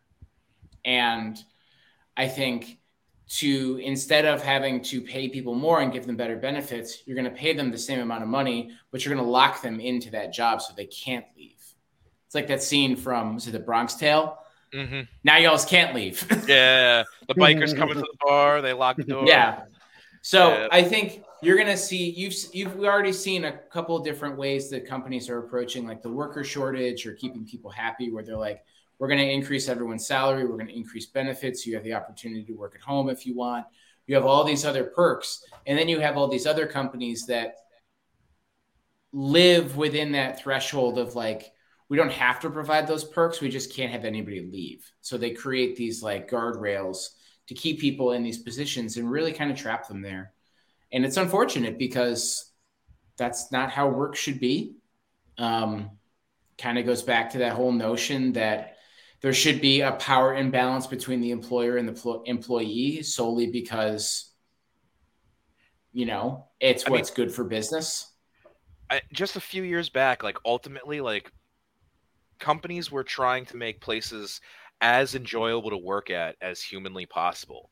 That was the trend for a very long. Like, make this a place that you want to be at, and you'll i attract don't top. want to be at work though well, and that's the thing is that they're treating. Uh, I think they they've made it like, look, like work, work now. I think to everybody has is just kind of like this, like you don't really want to be there, you don't really want to do it, kind of thing. And like a lot of people can feel like work is fulfilling even when it's doing the menial work, as long as like a company makes it that way. Like I feel like it's a very wrong message to try to send to people that like even a menial job has to just be like suck and have no upside, you know, besides a If- paycheck. it feels like they're trying to integrate your work life with your personal life more and and it's an attempt I, I guess to i don't even really know like i mean you like you got to you work for you work you used to work uh no, no, i'm not gonna mention um oh, ooh, ooh. no i was gonna say disney um Yeah, I worked for. no all right I, I don't mind. Hey, I, Okay. they were a past employer, and I don't mind talking about their uh their previous practices. I mean, well, you can cut that out if you want you can cut that out Yeah, if you want sure. Um, there's like those Disney camps for workers that they were talking like there was like uh like I remember I think there was like a plan that they were talking about like to where they would house workers on like Disney properties yeah and then like you know you part of the Google- internship program yeah and, you see and Google they do that actually. making I know someone who everything was in that program. They Yeah. loved it. They loved it. Google does the same. They had the campus. You basically It's- never left. Yeah. it's just concerning though because again, Let me ask it's you a question. How is that not a um how is that not like a factory town or a mining that town? that's that's exactly my concern company is town, that yeah. yeah and then like who's to say that you're not under constant surveillance and that your personal life could be held against you in your job which is like everything you say shouldn't happen I would say, as much as like from a philosophical standpoint, that's a bad thing is like that bleed of your personal life should not affect your work life but the reality is i i would say that it's always been the case that your personal life can have significant um Oh, you know of course, effects on what goes on with your employment right like of course. so But I- it's but I always think been I- there It, it has, but I think it's just like more prevalent if you're living on a campus built by your employer. I- Yeah, but I think like in our modern day though, there's such a bigger risk because there's a legitimacy aspect to this that like if I'm work if I'm let's say I'm still employed by Disney, right? And I just so happen to tell a story about how they did a very shitty thing at a charity and that shitty thing was very self-promoting and I then decided to go and like rant about it because it had upset me pretty severely on social media. I've I I I'm a bigger risk than if it was just, you know, before these times, before before everything was kind of online and and whatnot, because now there is that bleed of your personal life into your work life that exists because of social media. And I know that seems like a bit of a stretch, but the fact that the information can move faster, I think companies are more more worried that if you're not completely pilled and you're like a happy little worker drone in some ways, that um, you could be a big risk. and there's a rise of things yeah there's a thing like a rise in uh, like apps called fishbowl and other ones like that where where workers can post anonymously about what they like and what they don't like about their job they can post salaries and ultimately like the more information that workers know the harder it is for those companies to pit them against one another like if if we all worked at the same company and you all told me what you're making and i'm like one step below you all and i'm going to be promoted to your same level you would tell me your salary and I'd know like this is what everybody at that level is making. I should be making this. And companies don't like to do that. And I, I it's not just companies, it's colleges, universities, my realm as well, where it's like, no, we actually don't have any room in the budget to like go more in salary. And then you could say, like, all right, well, I'm not gonna take this job then. And like, oh well, we found some more. Like it's in a fucking pay band. Of course you have that money. Yeah. Um, so I think Disney is a bit of a Disney's a little trickier because the people who are in the Disney like internship program are so fully pilled on Disney. Like they could sleep outside in a tent filled with piss and they would still love every minute of it. Like I know Disney Yeah. adults and I'm like, I don't get it. there there was definitely like when we started integrating especially with like uh like disney cast members because that's what they call um Mhm. employees um that were part of the disney business unit right? In in comparison we were we were you know we were purchased basically um or acquired as a company and then integrated into disney. Um you could see there was like a a serious difference in like our values you know? Most of us were um specifically like project focused or you know You're technical people. yeah and we were more interested in like you know money or like doing the cool technical stuff yeah. And when you would meet some some people that were cast members that had been there for a while especially you know they just loved the brand and that's what brought them to work every day was that. And that's that's fine. Hey you love the place you work because you love the brand like good for you you know? Like i'm sure there's plenty of people out there that believe in the, the good that their company's doing. And i think that disney probably does a lot of good for a lot of people you know? They're they're business like all others so they do have their shitty moments and we've discussed them here but like you know if if you're going into an environment like that right which is probably one of the biggest problems here and might be the heart of all of this is that companies are consolidating other other businesses that are in their in their spheres and when you do this now you have a difference of culture and that's a that's an int- that's a, i- i- issue that you have to deal with right um i think i went a little tangential on that one but no, I, I I I get where you're coming from. Yeah, no, we were following you on that one, and I and I would agree. I think because there has just been a movement to acquire and merge and like purge, like you're getting all of these conflicting like corporate personalities and personas, and now they have to kind of live together. Where you have, you know, as an example, like Apple buys like a a tech company or something like that, where the they just don't match the same like ideology or persona or like goals. Apple will make them in line with those goals and personas and ideology. Um, and you could see that can just kind of how things operate where you know redundancies are removed based on like well this person doesn't match our corporate fit. And and you see a lot like and I've been through enough like acquisitions at companies at this point to see that it seems like there's kind of a life cycle to it all and that's a there's the acquisition itself and then following that is like an exploratory time where there's a bit of uncertainty but you start to see the pieces kind of get like weaved together. And it's then the storming and norming well, like yeah. organizational thing. And and yeah and then from there like you have a new kind of organizational lattice that is kind of not perfect and that's when the company comes in and says time to make the cost savings and they make it flatter and Yep. they structure it and that's when you see the job cuts and it's a natural tendency to reorganize i think any business for that word for that reason. You get rid of the redundancies if you don't have to have them you know um and you get rid of the things that don't make sense. It's true and instead of honest, instead of like uncoiling it and like figuring out what works and what doesn't they're just like fuck it let's just chop it off.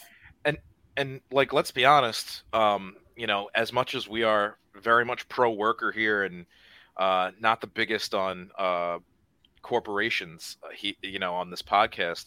At the same time there's a lot of bullshit jobs in companies especially big ones.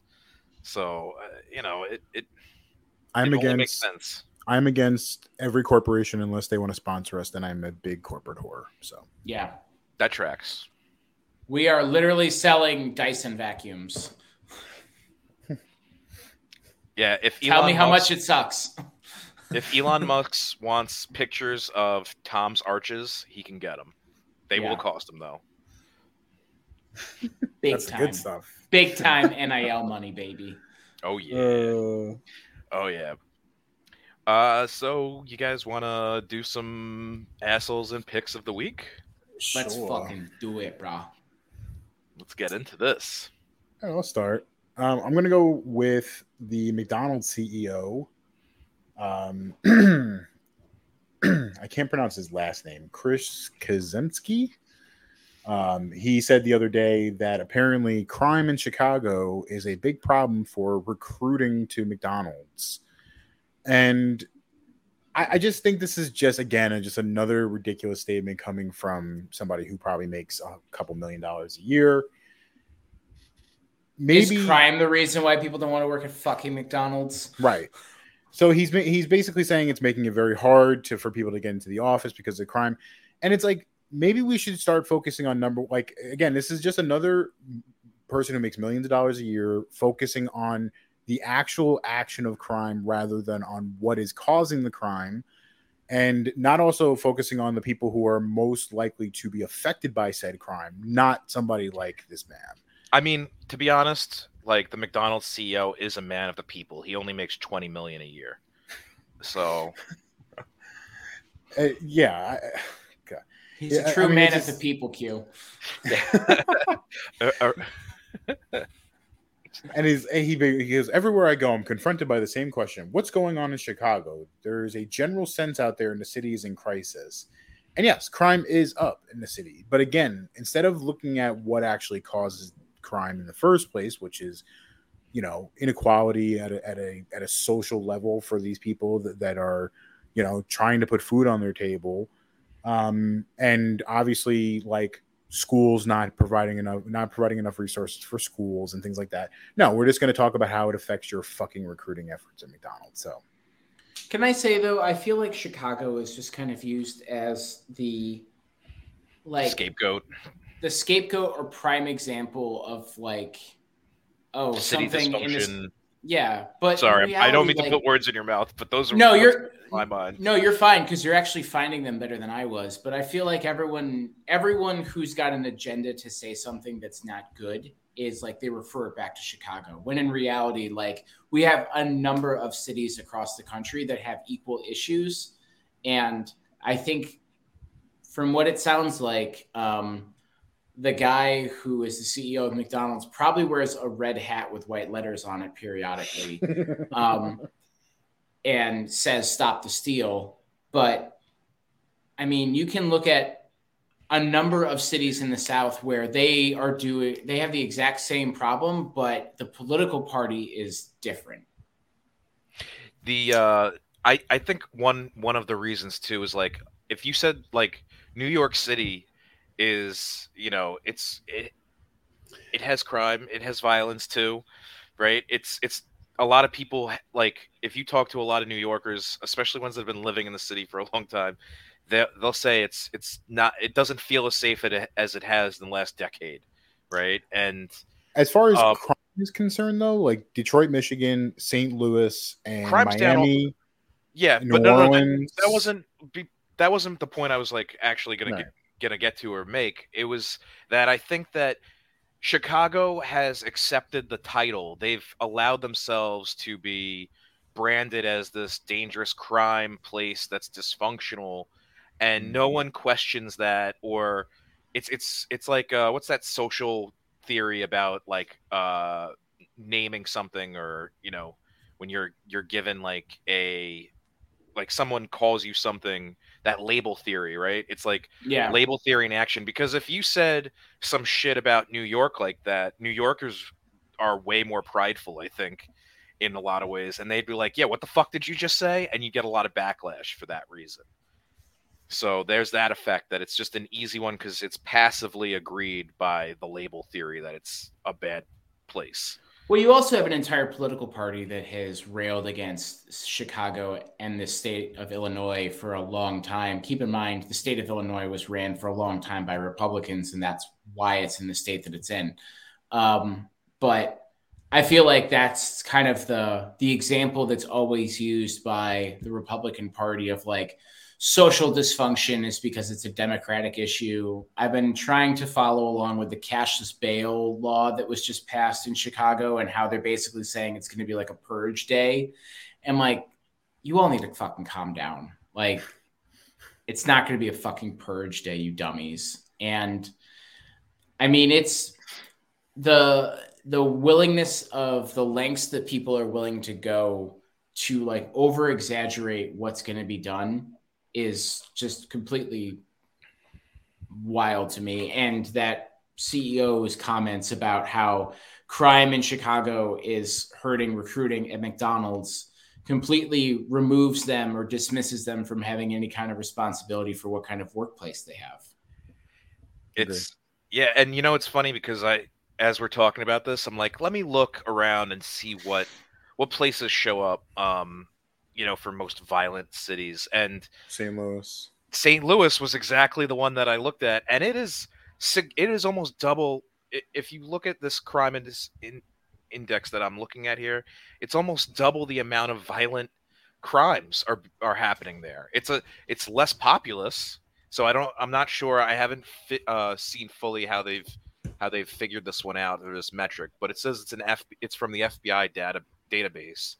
Um, and it gives an explanation of like burglary, larceny, crime, or mo- uh, grand theft auto, um, arson, anywhere where there's for a forcible threat against victims. Um, compose these numbers for violent crime and property crime, and it's significantly higher than Chicago. What, what's so funny too is like people talk about New York City and like the crime rates, like oh the murder rate's going up in New York City, and like they'll show you a graph and where it's going up, and like you'll see the line, the line's going up, but then if you look at it from like a thirty thousand foot view, and you look at like the nineties, if you Yeah. go back was, to like the 90s it was nineties, nuts. Yeah. it's a it's a line that goes all the way down and then a little tiny little like indent and then like that's today so It's- it's, like it's one fifth of what it was in like the 90s yeah, it's like so it's like watching like Meta's like stock ticker. right it just keeps dropping and dropping, and then maybe it'll go up a little bit, but then it drops again, a little bit more. Like it's not even it's not even it's it's one fifth of like what it was in like the late '80s, early '90s, just like Metastock. And people, you're, ta- you're taking it to Zuckerberg today. Um, Metastock like jokes are my new favorite thing. yeah, there you go. It's just funny because people love like like zooming in on a graph and see like see the line going up, and it's like all right, zoom out a little bit, and then it's like oh, it's not even close to where it was. So Yeah, like there's context is important. data manipulation is like a constant thing that happens Yep. though where people are just like they'll take a, a data point and extrapolate it over an entire like topic or they'll do what you said well they'll like zero in on like a spike or a small spike and be like see how bad this is and it's like yeah but you know we're looking at things strategically we're not looking at like day to day of course there's going to be a spike day to day but if you look over a month or over a year or over five years or over 10 years, like trend wise, that's ultimately what you look at to make a determination. Trump Trump used to do it with uh he used to go black and brown unemployment. It's the lowest it's ever been, and it's under me. And you look and it's like you look at like under Clinton, Obama, and like it's all going down, and he just like zoomed in on and he was like, Yes. I yeah, got this." computer enhance. Because you, like, you instantly get, instantly you get into fucking office, like, and now that changes, like, doesn't make any sense. It's crazy. But yeah, I Q. This was your this was your asshole, right? This was your asshole with the Yeah, dots. that was mine. Yep. um you know and like i think more like why does I, I ask why does like the ceo of mcdonald's care about the crime rate to begin with? And it's really because it's affecting like his his bottom line. And that's the only reason he's making any of these comments. And that's what's kind of really gnarly about him even having to go there in the first place is because it's he feels like this is a disruption of like his stock price. And that's that's why he's even having this Yeah, conversation It's it's really funny. Um because again, he's not even like he's literally talking about recruiting efforts. So it's like like and like oh, maybe don't force people into the office. Like maybe let them work remotely. So it's just funny. Everybody knows that checkers is the best. So Dude, checkers fries or Rally's for some people, depending on where you live. Fucking bomb. yeah man Derrick um, Henry. I, I will go next. Um, so my asshole of the week is it's going to be a big asshole this week, boys. Um, the entire state of Mississippi, and I say that because they since we've been gone, there's been multiple things that have happened there. Um, the water crisis that's happened in Jackson, Mississippi, that turns out is very much like state government like created problem and then you get into the Brett Favre situation where the state essentially paid him $5 million to not do anything so he could build his daughter a new volleyball arena. Um, He's got to go to jail, right? He's he's got to go to jail for that, right? a hundred percent has to go to jail. Um, and what a pretty wild fall from grace too for Brett Favre. Um, pretty bizarrely anti-meteoric where he went straight into the earth. But my asshole of the week is going to be Tate Reeves, um, the governor of Mississippi, because last week he made a comment at some function that he was at where he said, quote, I got to tell you, it's a great day to be in Hattiesburg. It's also, as always, a great day to not be in Jackson. Jesus fucking Christ. And um, again, this is the governor who does not have a good relationship with the mayor of Jackson, Mississippi, um, because the mayor of Jackson, Mississippi is a self identified socialist.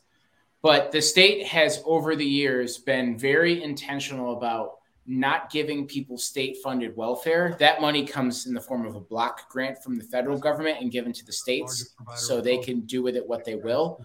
But Mississippi has notoriously withheld welfare money. And it's like, out of all of the people who have requested welfare in the state of Mississippi last year, it's like 130 people were able to get it. and turns out all of that money was then sent to Brett Favre. But Huh.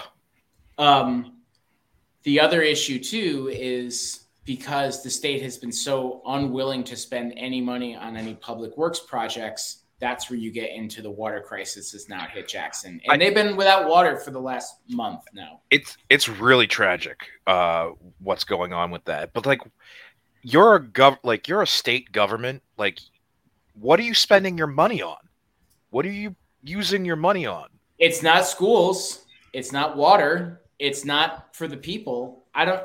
And honestly, I think probably one of the most, yeah, probably one of the most egregious like derelictions of duty is definitely the state legislature of the state of Mississippi, and they have just been unwilling to address anything. It's a fucking failed state at this point. Like, I don't.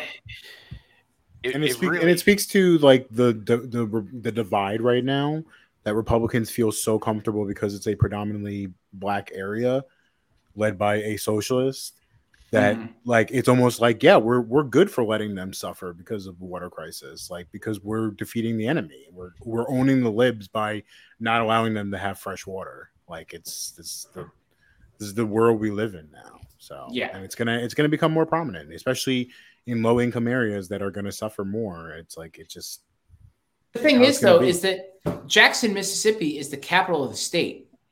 Yeah. Like the capital of the state has no water in it. And what are people doing? Are they just drinking water bottles? They're they have The- to buy the their water from the store? The it's, state is it's like this- brown water coming out. It's like toxic brown water pretty much. Like that's And they- and they said it was going to cost about a billion dollars to fix the problem too. We throw billions around every fucking day. Is, is it that they're just going to wait until it gets so bad that the federal government has to step in and do something? I'm I'm surprised that they haven't already. Like this is again like Biden should be on the offensive here, and honestly should be calling for FEMA to step in and do something about this immediately. Because at the end of the day, like if they're not if they're gonna if the fucking governor of Miss, of Mississippi is sitting around kind of laughing this off, then like you're well within your right at that point to be like, if you're not gonna do your fucking job, I'll do it for you. So yeah, I think we get into- activated. we get into that unfortunate term um, that Mississippi's going to cling to, and I think this is why the federal government has not done more states' rights. And fuck them. I, I think the problem is though is that the, the the state government or the governor of Mississippi has to request FEMA funding They- in yeah. order for it to happen. And this is actually what happened during Katrina as well, because the governor of Louisiana didn't request FEMA funding until after the fact. and Incredible. and that then plays well into the hand of like federal government overstepping its boundaries, Yeah. states' rights. But Big at the flip side, at the flip side, it for for for you know dem Dems on the the federal level here, they sitting by get to say, look at how poorly mismanaged you know Republicans are doing in their states. And this is why you do need more federal oversight. So they can have an argument for that too by not doing anything, which is equally egregious in a lot of ways when it comes to having a basic human right of clean water. Like if it was anything else, maybe you could wait a little bit, but this is an emergency that needs action right the fuck now. You know, Yeah. it's tragic, man. I feel for you know the people down in Mississippi that have no say over this, and they're just trying to get by, and they fucking don't have water to fucking even take a bath in right now because it's all contaminated. It's all disgusting. Like that's, dude. And even when and even when the water does come back on, are those people going to trust it? Yeah. They have no reason to. Yeah, very very true. Yeah, it's terrible. So Tate Reeves is my asshole of the week. He's generally just a piece of shit, um, but today he's uh, he's gone above and beyond the call. I don't know what you got? So uh, I'm gonna just switch it up a little bit here. Um, you guys might even roll your eyes because I have a little negative to it, but um, and and I'll, I'll I'll briefly touch on it. Um, I'm gonna go with a little bit of a a, a half hero of the week. and um, half hero. a half hero of of the week. So um, I don't know if you guys have ever heard of uh, Yvon Chouinard. He is the CEO of Patagonia. Um, Patagonia, for anyone that doesn't know the brand, they're a um, outdoor clothing brand similar to like a North Face or something. Um, a lot of times called Patagucci. Very popular Uh, on the West Coast. um so you know they've pioneered a lot of these like um you know good governance uh social um you know social policies that run their company and and they've constantly tried to which i think they push on the the consumer a little bit too much in some ways but i i'm sure because of the expense expensive costs of you know being a, a zero climate change company like they try they try to keep the mo- the needle moving in the positive direction fighting against climate change. He's giving up his company. Um he's he's done. He's he's an older dude. He's 83 years old. He uh, essentially is giving up his company to fight climate change um it's rare that you see such successful businessmen uh billionaires specifically doing something like this. A lot of them talk about doing it. We have yet to see one do it. So um it's it's cool to see that somebody's actually like really passionate about climate change and they're sticking to their guns here. And uh you know it, it, you made all that money. Like you can't take it with you um i'm glad it's going to something good and not just like making your family even richer than they already are you know? On the flip side of that though i will mention he is by structuring it the way he is he's not paying taxes on it. So That's he's saving he's saving about 700 million dollars on the tax bill. However he's still go. handing it he's still they're still generating about 1.65 billion annually for fighting climate change so how how much 700 million dollars means in the end i don't know because you're still doing a lot of good on the other side of that so there's there's there's a good and bad that, that's why I was a half hero Okay, that's fair enough. Picks. Who wants to start that? So um, I have two picks this week. One is a um, a show, and then one of them is a game that's coming up. Um, the show is um, the the Netflix special about Tim Donaghy. That was really interesting. I don't remember the the name of the show specifically, but um, they've it was the same one that had the Manti Te'o special. Um, that was fascinating. Learning what the It's called uh, Untold Operation Fra- uh, Flagrant Foul. there we go. Um, thank you, Q. But that that was the first time that I had heard Tim Donaghy speak um, and speak in depth. I will say this though, um, there are no heroes in this story between the NBA, the FBI, Tim Donaghy, and the two other guys that he was associated with, all the way down to Tim Donaghy's wife. Everybody in this is a villain, and everyone tries to paint themselves as the person that's trying to do good or trying to get people to understand why they did it. Tim Donaghy said that he was making four hundred thousand dollars a year, and he did it just because it was fun. Um, and he only made like thirty or forty thousand dollars off of it. I, I don't believe that at all. The two guys that he was involved with um, said that they were like innocent in this whole thing. I don't believe them either. The NBA has also got some blood on their hands too, and it's a little shady how that whole thing went down. But um, again, the untold story, um, Operation Flagrant Foul, really, really compelling, really interesting. The second one, and I don't know if you guys are prepared for this. So Syracuse is 3 0. They have two Power Five wins, and I think they are the only team that is still undefeated that has two Power Five wins in the country. They play UVA to uh, Friday night at seven o'clock on ESPN. If they win that game and then they beat Wagner, they will go five and zero, and that is the best they have been in the last five or six years. Um, I know that you all are big St. John's fans because St. John's is the college team of New York. but this is actually a Division One team in state that you might want to pay attention to. Garrett Shrader, he's a transfer from Mississippi State, former wide receiver, now playing quarterback. Um, and he's been really impressive. They just beat um, Purdue this week in at home in the dome, 32 to 29. Massive game. Crowd is rocking. Everyone's excited for it. Um, this is again, this is the first time they've been good in a while. Um, Who's co- who's coaching Syracuse? Dino Babers still. So they've been up and down ever since 2018, but the problem has been that they have not had two things. They haven't had an offensive coordinator and they haven't had a quarterback. And now they have both and they're crushing it. So if you got time on a Friday night, if you want to go to the bar, watch Syracuse, beat up on UVA. Hopefully that's the case. That's what the line is saying anyway. Give it a watch. Cool.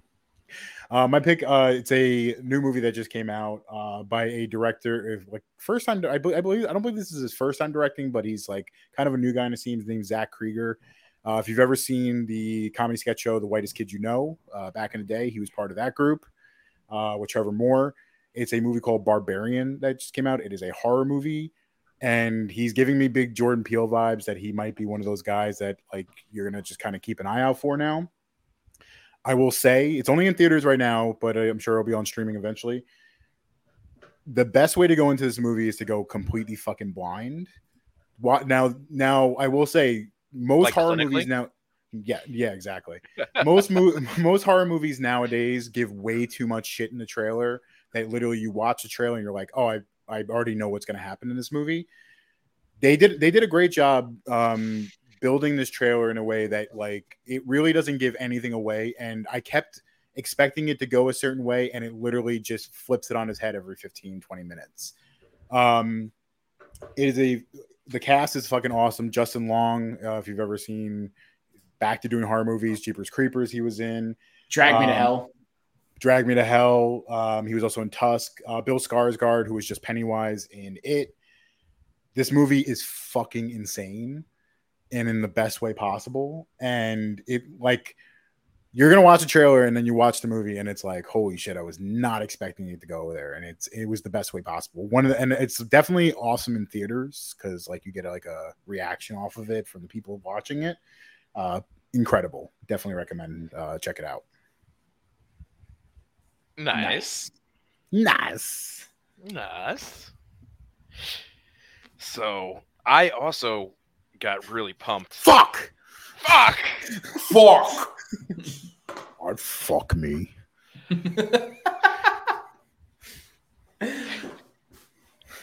You're using your gimp suit voice. I'd fuck me so hard.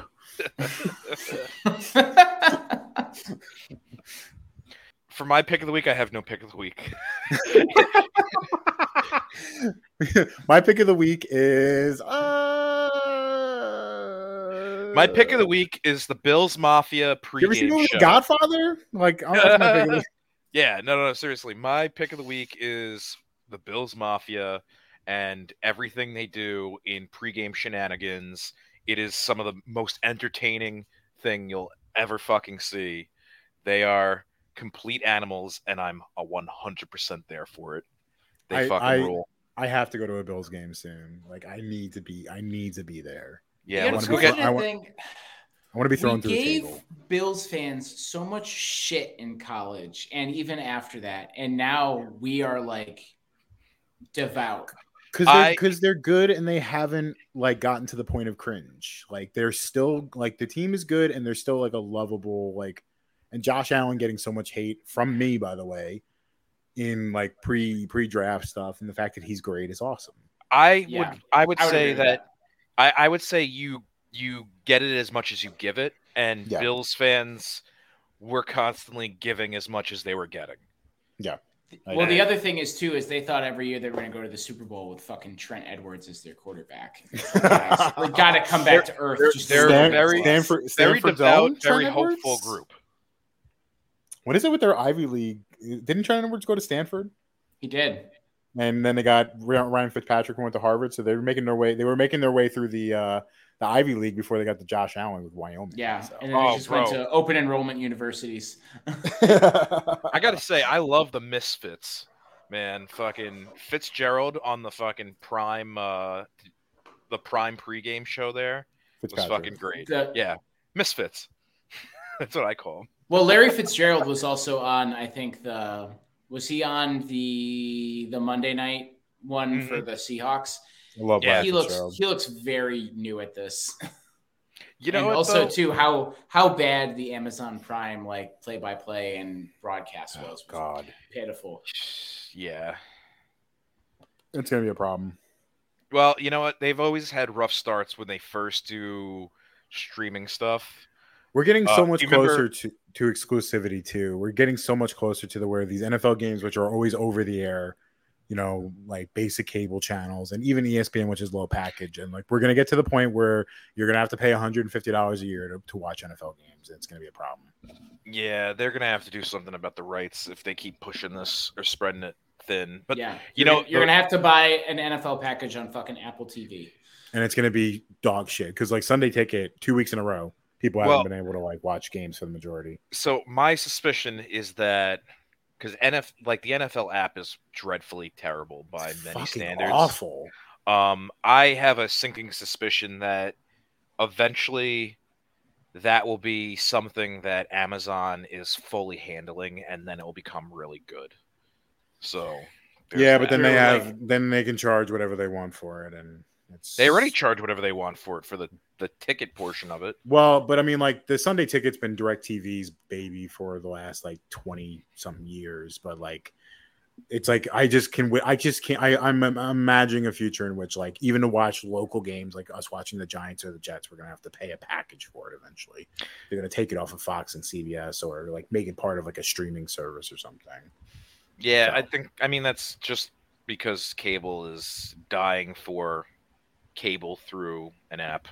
Yeah, I agree. Can't hate on it because that's our industry, man. it keeps us employed. More places doing it. I'd fuck me. As Jeff Bezos has said. Into Roger Goodell's ear. yeah, exactly. All right, Tommy boy, you want to take us out?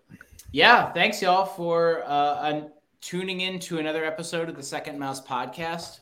We, uh, for the most part, we do this every week. We might have a hiccup here and there, but um, you can follow us in all the major str- streaming platforms on Spotify, on iCloud, or I'm sorry, Apple Podcasts, Google, Amazon, what have you. Um, you can also catch us on social media on Instagram and Twitter. Just look, look up Second Mouse Podcast and just uh, be on the lookout for all of our posts. And, you know, we really couldn't do the show without any of you. So if you can just give us a like and a follow and a subscribe, that would be appreciated. Give us a five star rating on any of those streaming platforms and comment in the the post that we make to give us some ideas on what we should be talking about, who your assholes of the week are, and ultimately who your picks of the week are. So signing off, folks, and we'll see you next week.